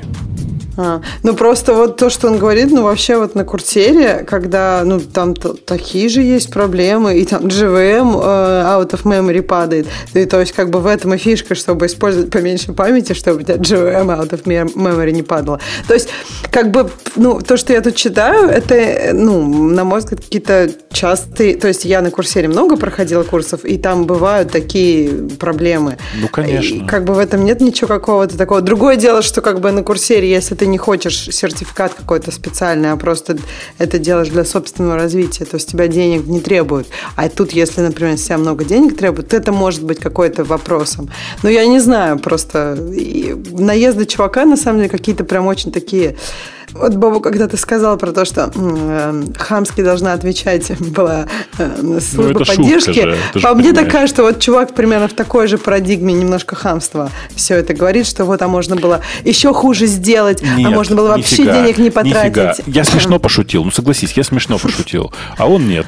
Ну, я не знаю, я, вот раньше, мне кажется, мне было смешно. Сейчас мне кажется, что все-таки, ну, она, они же должны помогать, а не ухихиваться. Так они и помогли, как могли. Ты посмотри внимательно. Я же, конечно, специально говорю, что вообще-то как бы было бы прикольно, именно прикольно, то есть шутка такая, если бы служба поддержки так ответила. Она ответила совершенно по-другому, и как бы там с проблемой чуваку помогли, помогали, помогали так или иначе разбираться. Вот. Там есть неприятные мне моменты, ну, то есть, на самом деле, действительно, я как человек, который этот курс там, типа, пару раз подергал. Хочу сказать, что действительно это очень глупая история, когда э, корректный код в память для проверки при сдаче задания влазит, а тот же код, но с указанными типами, не влазит. Ну, просто потому, что интерпретатору нужно больше времени на старте, больше памяти на старте, и все, он просто не влазит в память. И ты как бы на это смотришь и думаешь, это что, как бы система, которая предлагает людям писать плохой код? Ну, без указания типов. Ай-яй-яй, как же так? То есть там есть много таких, э, таких моментов. Но э, в целом, ну, мне кажется, что человеку с ситуацией помогли разобраться, там деньги вернули, какие-то еще что-то. Ну, я не очень понимаю, в чем тут проблема. Окей, okay, пошли на следующую тему, где мы больше понимаем, чем Бобук понимает здесь. А, да, ну давай. Ежегодный отчет о том, как все плохо с фронтендом. Ну, это Ксюша. Нет, это другой фронтенд. Какой другой? У нас один фронтенд есть, он Ксюша. И он все Ксюша, все претензии ко мне. Но, с другой стороны, бэкэндов у нас много. Бэкэнды у нас все разные. Kubernetes сильно отличается от докера. Kubernetes это не бэкэнд. Kubernetes это DevOps. Ты не путай слова. Конечно, да. То есть Kubernetes никакого отношения к бэкэнду не имеет. Вообще просто, вообще никакого. Kubernetes это отдельная планета. Конечно. Это отдельная вселенная, Ксюша. Да, да, точно. Галактика. Ну, так да, кто будет летите. Докладывать о том, что все не так с, с фронтендом? Или все так с фронтендом? Я не смотрел. Я, я сейчас кручу, пытаюсь найти какой-нибудь интересный такой показатель, который можно обсудить. Ну, мне кажется, в принципе, он коррелирует, наверное, по большей части с любыми другими обзорами, ну, этими опросниками, да в любой другой, наверное, инфраструктуре. То есть, типа, годы опыта, нормальное распределение, там самый популярный язык английский, больше всего мужчин. Отрасли. То есть, ну, никаких там вау нету. У, у них там граф кью эл, видел, как вверху, прямо в списке satisfaction. Любят фронтендеры нас, бэкендеров, мучить граф кью эл. Так, а их, видишь, не интересует, как это реализовано, поэтому... девяносто восемь и девяносто три целых восемьдесят два процента э, какого-то э, да, удовлетворения. А и пользуется им чуть ли не половина. Тем, кому бэкэндеры разрешают. Ну, смотри, тридцать девять процентов говорят, что они, их proficiency, опыт работы с бэкэндом, я так понимаю, продвинутость в бэкэнде, это advanced, а еще двадцать семь процентов говорят, что у них эксперт. То есть, по сути, там собрались фуллстекщики. Набежали. Ну, может быть. У, у них в такой в отвратительном графике, где, я не знаю даже, чем его рисовали, где, ну, и вверх, и вниз ходят эти кривульки. Angular прямо полный отстой, да? Судя по всему, вот вообще самый отстой. То есть, ну, то есть, хуже Angular только ClojureScript. Кстати, вот, а я тут смотрю на деньги. Деньги вполне нормальные зарабатываются. И на годы опыта, и лет опыта тоже как бы не так уж прям мало. Ну, то есть, большинство Подожди, людей... Да. да не, прости, я просто сейчас я с таким запозданием, видимо, слушаю, потому что я правильно читаю. Они там ClojureScript обижают. Это вообще вот внизу, в левом Демоны. Нижнем квадранте. Вон из профессии. Все просто собрались и вышли. Слушай, так ведь ну, и Clojure немножко стагнирует, надо признать. ClojureScript, ну, конечно, тоже, да. ClojureScript, да, ну есть к нему вопросы, есть. Ну, кого мы обманываем? Слушайте, у них, у них тут замечательная страница Backend Framework. Я аж пошел позырить, где там ваш этот Spring. А, а у них там что-то свое, какая-то... Какой-то там пи эйч пи и это... Какой-то и... Next, Next.js, Express, Fastify. Вообще слова, которых мы, мы в бэкэнд мире не слышим. Так бэкэнд они на JavaScript бэкэнд имеют в виду. Ну, раз что бэкэнд, это не настоящий бэкэнд, это так. Это фронтенд, который на сервере запускается. Да, больше всего экспрессом пользуется, чем бы он не был. и Метеором. А, нет, Метеором в две тысячи шестнадцатом году пользовались, а теперь меньше всего. Во. А теперь Экспрессом. Ух, сложно, как у них всех, смотри. А как дышал, как дышал Метеор-то? Я даже несколько раз пытался mm-hmm. на нем что-то сделать, но как-то вообще не заходило. Слушайте, а мне знаете, что интересно? Э, э, как собирались эти, собирался, ну, типа, собирался этот, э, э, не знаю, опрос или этот, типа, этот панель? Потому что я зашел в раздел «Ресурсы», для того, чтобы посмотреть на, ну, типа, блоги и журналы. Там это понятная история, где на первом месте си эс эс-Tricks, а на втором Medium. Интересно. А посмотрите в тот раздел, который называется «Другие блоги и журналы». Вы видите, что там на втором месте находится по, по популярности? Прекрасно, я считаю. Там, чтобы вы понимали, там на втором месте Хабр. То есть я не очень понимаю, мне кажется, что это автоматически делает эту историю с каким-то перекосом. Хабр действительно великий ресурс, безусловно, но э, там типа пятьдесят процентов людей написали Хабр, а нет, сколько это, восемьдесят процентов людей сказали Хабр, э, и пятьдесят девять процентов на глаз сказали, что это Хабр. Ну, смотри, Бобок, ты пропустил еще в этом в первом, да? Первые два — это си эс эс-Tricks и Medium.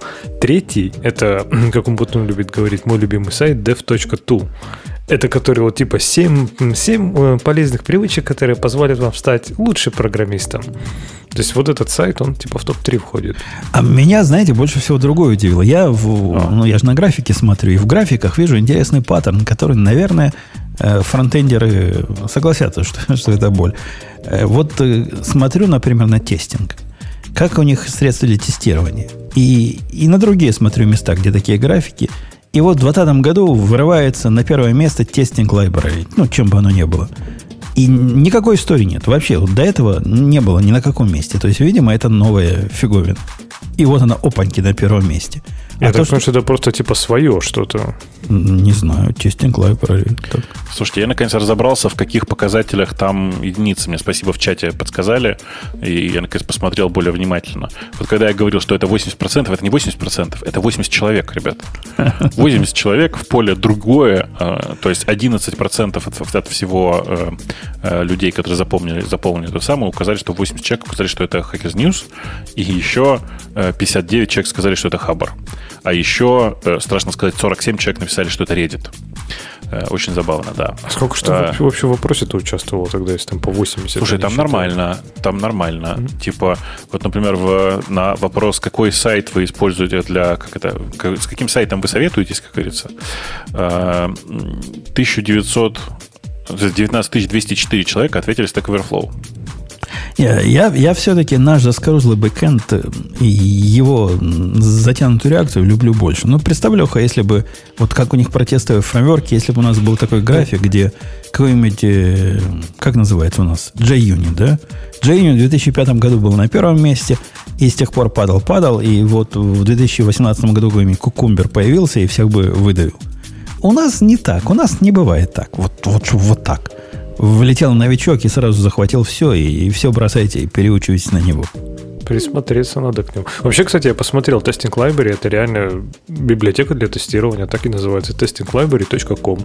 И это библиотека для тестирования на JavaScript. Ну, я так понимаю, что не, не библиотека, а набор библиотек. Поэтому действительно за год она из нуля добралась до девяносто восемь процентов. И это, конечно, полное сумасшествие.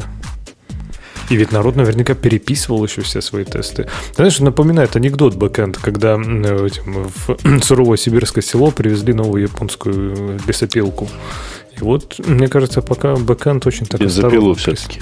Бензопилу, да. Ну, лом куда засовывали. Вот, в общем, пока no бэкэнд засовывает лом...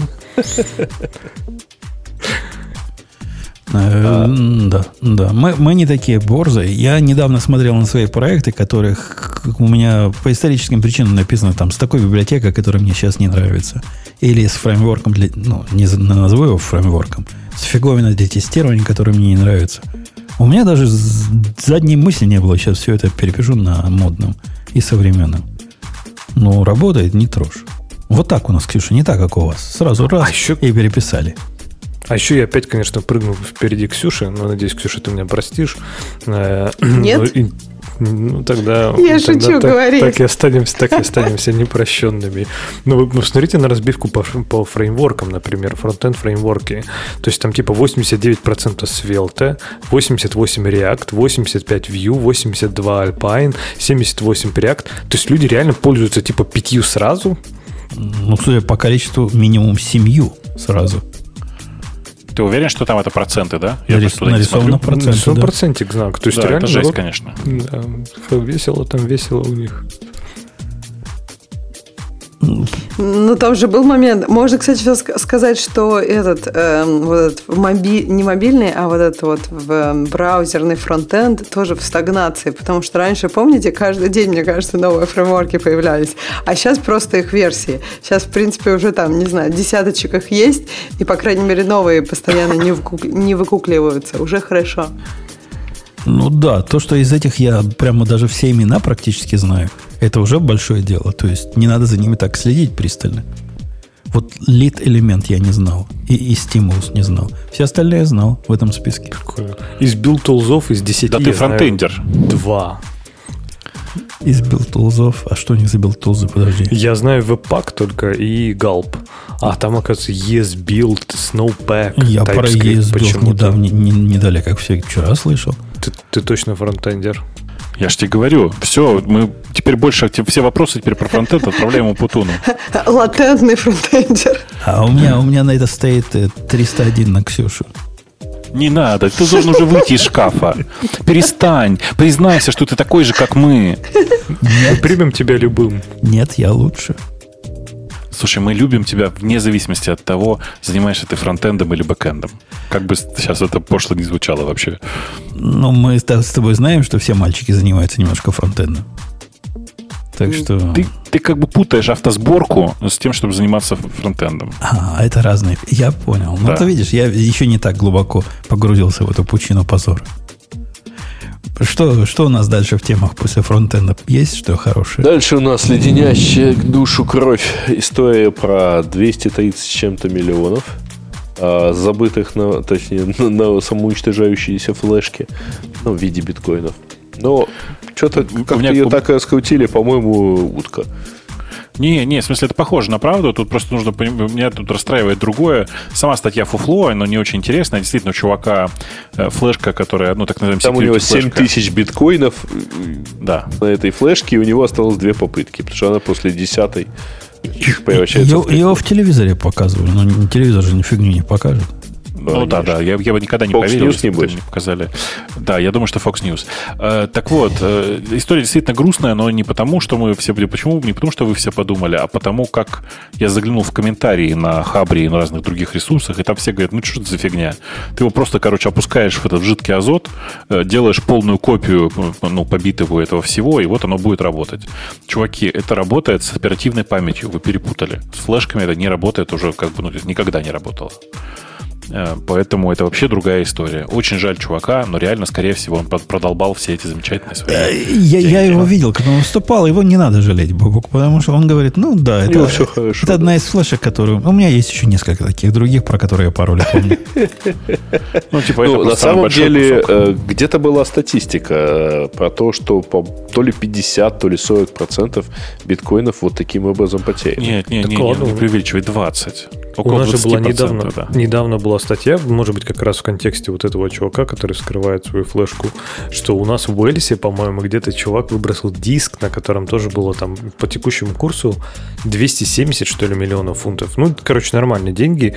И он готов, он уже сколько-то лет, с тринадцати, ну, с какого-то года, короче, несколько лет общается с местным, с местным канцелом, чтобы ему дали право на раскопку на мусорке. Потому что там же типа все по секциям в, на свалке. И вот он хочет, чтобы его допустили пустили на раскопку, на определенную свалку, на определенную секцию. Он нашел инвесторов, чтобы найти этот диск и вот типа достать биткоины. Так он а нашел? Там... Нет, он, нет, а нет. этот его не пускает, его не пускает канцел, потому что говорят, что типа, чувак, ты, ты дурак.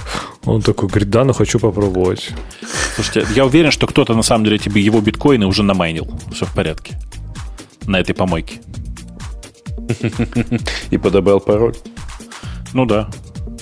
Про пароль там речи не идет, там именно диск он выбросил. Поэтому, может быть, там действительно кто-то... Не, не, не, подожди, но там, там есть а, ключ к кошельку-то все равно. Кошельку, да, да, в любом случае. То есть он-то его помнит, наверное, или, по крайней мере, может восстановить там фразу, наверное. На бумажке записано. Окей, что дальше? Следующая история про то, как чувак в Америке сам стал, себе стал интернет-провайдером. Ну, да, это, знаете, плохо у вас в Америке с интернет-провайдерами. Это, конечно, капец, потому что я, бою... я просто посмотрел, я читал оригинал этой статьи, и я, конечно, офигевал от того, сколько денег вложил для того, чтобы сделать себе просто нормальный интернет. Ну, сто сорок пять тысяч. На самом деле больше, потому что у него там типа суммарно получается совокупно типа около сто восемьдесят тысяч тупо на то, чтобы сделать себе нормальный интернет. И, нет, мне понравилась другая фраза.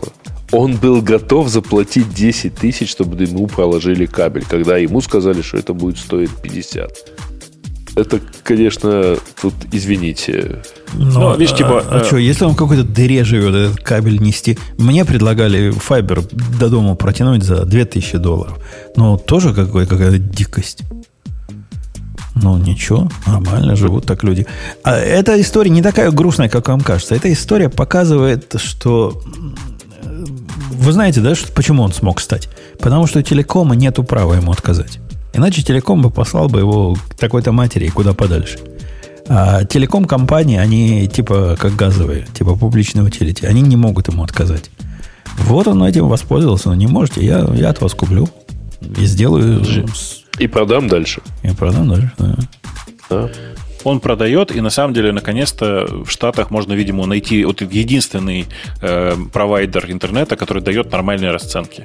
У него сто баксов за полгигабита. Жень, мне кажется, тебе надо переезжать и взять у него интернет. Не, у нас тоже в районе, на, на районе есть такой интернет, называется Вау. Тоже примерно так же чуваки построили. Просто до нашей деревни пока не дотянулся. У них крутые расценки. Он, вот мой коллега как раз переехал в ту область, которой они покрывают уже. И у него гигабит за, по-моему, за сто долларов или сто двадцать долларов, что-то такое. То ну, есть, наконец-то, не, не хотя сим... бы на Чикагщине есть нормальный интернет. Несимметрично, конечно, гигабит. А такой, как здесь принято. В одну сторону гигабит, в другую сторону пятьдесят мегабит. А у нас в конторе, например, нам Google предложил симметричный гигабит за двести пятьдесят долларов. По-моему, хорошая цена. Но все равно дороговато, что ты. Ну, по сравнению с двумя тысячами, которые мне дома предложили, причем не ну, за, да, за гигабит, а за пятьсот. Потому что говорят, не, ну гигабит мы даже цены не будем говорить, вы обидитесь. А пятьсот хотели? пятьсот. Говорю, хочу. Они сказали, хорошо. А потом сказали, о, это частный дом. Вы охренели, мы в частный дом не потянем. И отказались. Серьезно? Типа mm-hmm. частный дом, все? А если кто-то в частном доме какой-то бизнес хочет сделать? Я им тоже... сказал, это мой, типа, удаленный офис. Они говорят, не-не, мы только, значит... Больш... Ну, они хотят же, раз уж протянули, чтобы потом еще кому-то продать. И я так понимаю их мотивацию. А, типа в здании. Ну, а если у тебя какой-то билдинг, бывают билдинги не очень большие. Ну, у меня нет. У меня один, один, один совсем один здесь.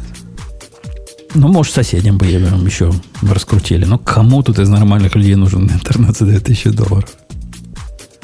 Ну да, вот меня тоже удивляет, как плохо в Америке с интернетом. Даже в долине. Меня вот это удивляет. Казалось бы, тут вот представляется, что тут должно быть все хорошо. Нет, тут плохо. Тут он и, и плохой, и дорогой. Угу. Меня очень поразило в свое время девять лет назад, по-моему, или десять. Когда первый раз поехал и в Сан-Франциско, у меня три джи интернет был быстрее, чем о, почти везде Wi-Fi или... Или даже кабель, или даже Wi-Fi в гостинице. Не, кстати, вот это ты хорошо сказал, что мобильный интернет при этом прям классный. То есть вот мобильный интернет хороший, а вот интернет, который с проводом, что-то там не так с проводами. Ну, то есть, да, вот проводной интернет хороший, только вот я видела тут хороший интернет только в офисах.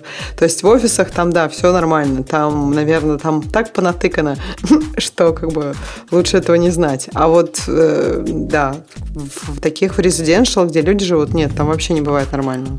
Спасибо, Ксюша, что ты это как бы говоришь, потому что оба моих лучших друга, даже не так, давай, самый лучший мой друг искренне считает, что я все время гоню и ко всему придираюсь, а на самом деле там в Калифорнии прекрасный интернет практически за даром.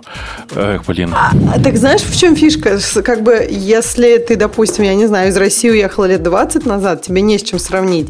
И если там, не знаю, то есть у нас, в, я помню, как в какой-то момент я себе там дома сделала офигенный, супер быстрый интернет. А, при этом, как бы, это даже не только в Москве, то есть и в других городах. Вот про это, про это я бы с тобой поспорил. Ну вот, ладно, у меня, может быть, ну вот я говорю про вот прям европейскую часть России, то есть города, которые там не очень далеко от Москвы, типа не очень далеко, это пятьсот километров. Таганрог тебе привет передавал, где я теща покупал, да. После того, как мне рассказали, как у вас гигабиты направо и налево раздают. Покупал. Знаю. Знаю, плавали. Какой у вас там замечательный интернет. Ну, я не знаю, может быть, у меня такие, знаешь, у меня ведь много городов. То есть я тебе могу там Тверь, Курск, то есть во всех этих городах все зашибись. Я не знаю, может быть, это, конечно, близость от Москвы, там прям совсем не очень. Но опять же, триста километров, там, пятьсот километров, это не, не очень же уже так близко. То есть это не, не один тот же провод, который в Москву кинули, типа, вот он там... Да не факт, длинный-длинный провод. Тверь же там рядом, насколько я помню географию. Ну, Тверь как бы не очень, да, далеко, но Курск уже все-таки пятьсот километров как-никак. То есть уже и в другую сторону, ну, Твери. Это же всего в два раза дольше, ну, чем, чем Тверь. Тверь двести десять там. Ну да. Но я просто имею в виду, что вот у меня был очень хороший опыт и в Москве. И причем там такие цены, я помню, ну, может быть, семь лет назад там было что-то сто пятьдесят рублей. И уже был прям очень хороший интернет. Мне кажется, лучше, чем у меня сейчас. За который я плачу там какие-то, не, конечно, не две тысячи долларов. Но нет, там, не знаю, двести, ну, больше, уж... триста, наверное. Раз уж вы так говорите, потом ты говоришь, что типа вот в столице, там только в России. Ну вот, ты смотри, в столице нашего острова. У нас в Лондоне, типа, ты смотришь на скорость интернета, и, ну, не знаю, там же можно по паскоду посмотреть, они говорят, в этом паскоду доступен супербыстрый интернет, тридцать шесть мегабит. И ты понимаешь, что, скорее всего, это эй ди эс эл, там вот это вот, потому что там аренда линий включена. И это, типа, нормально.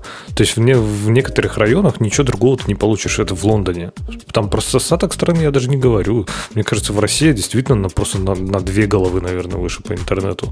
Мне кажется, вот в Питере, во второй столице, ты можешь реально в четыре часа утра позвонить, тебе придут, протянут интернет в, прям в четыре утра, за, типа за пятьсот рублей. Вот я уверен. А мне зато за час привезли из Apple Store. Будем, будем мериться. О. А мне зато четыре недели уже везут, поэтому. Ну, остров, ну что ты хочешь, пока переплывут. Слушайте, я тут специально пошел посмотреть. В Курске э, самый, не самый популярный, ну, типа типовой интернет-провайдер, э, триста мегабит девятьсот пятьдесят рублей. Э, сто мегабит четыреста пятьдесят рублей, уточню. Переведи на доллары, слушай. За десять, короче, за, за двенадцать баксов ты получишь сто мегабит. За двенадцать баксов. А, ну, ну тут, понимаешь, Бобук, оно а с одной я, стороны... А у меня, значит, соответственно, за пятнадцать, с, с одной за стороны, двенадцать, мы, мы, за тринадцать. Вам, мы вам с Ксюшей гигабит рассказываем про двести Ничего. Долларов, но люди-то не платят двести долларов за интернет. Это, ну, только... Мы, мы с Ксюшей платим. И то потому, что за нас работка платит. У мальчика моего как, какой-то там пакет телевидения, там эйч би о включено, и, и все на свете, и интернет в том числе от одного провайдера.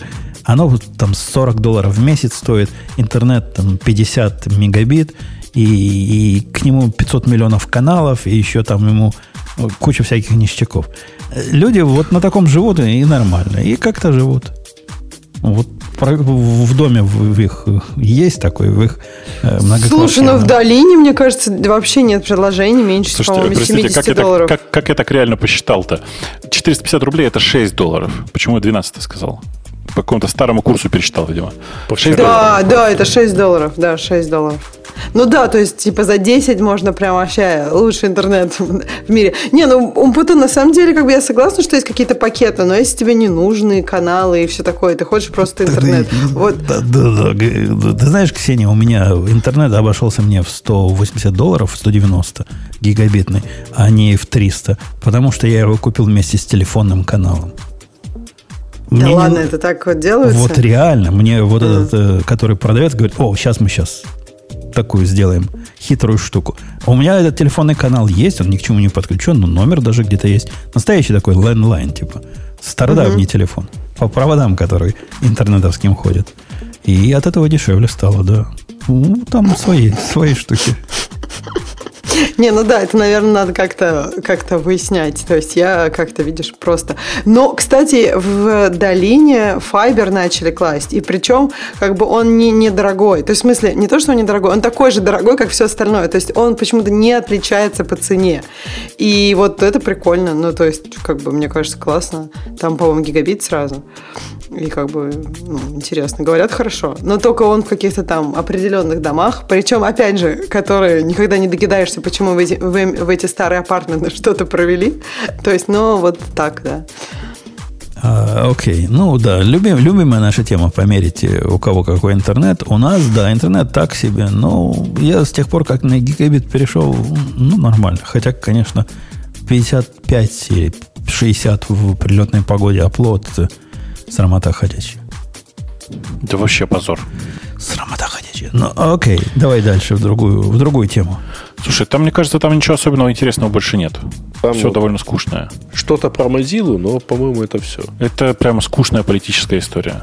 Ну, Mozilla, да, морда еще те. Э, ладно, пойдемте на, на этой оптимистической ноте. Будем завершать сегодняшние разговоры, которых два часа тридцать четыре минуты. Ох ты, мы разошлись. Решили по, ну, по-быстренькому закончить все, да. Ну, да. Да. В этот раз просто, в отличие от позапрошлого, где Бобу говорил, ой, мне уходить, уходить хочется, спать хочу. Никто так себя не вел. И даже Ксюша, к ее чести, вышла из микроволновки. За что ей честь и хвала. Все, пока, до следующей недели. Услышимся. Пока. Пока. Пока. Это шоу создано при поддержке DigitalOcean App Platform, новой платформы для построения современных облачных приложений. С App Platform вы можете быстро и легко строить, запускать и масштабировать как приложения, так и статические веб-сайты. Просто укажите свой GitHub репозиторий, и App Platform позаботится об остальном. Благодаря тому, что мы используем нашу собственную инфраструктуру, стоимость такого решения будет значительно ниже. App Platform построена поверх DigitalOcean Kubernetes, что позволит вам мигрировать свои приложения, полностью контролируя инфраструктуру, в том числе используя мощный эй пи ай.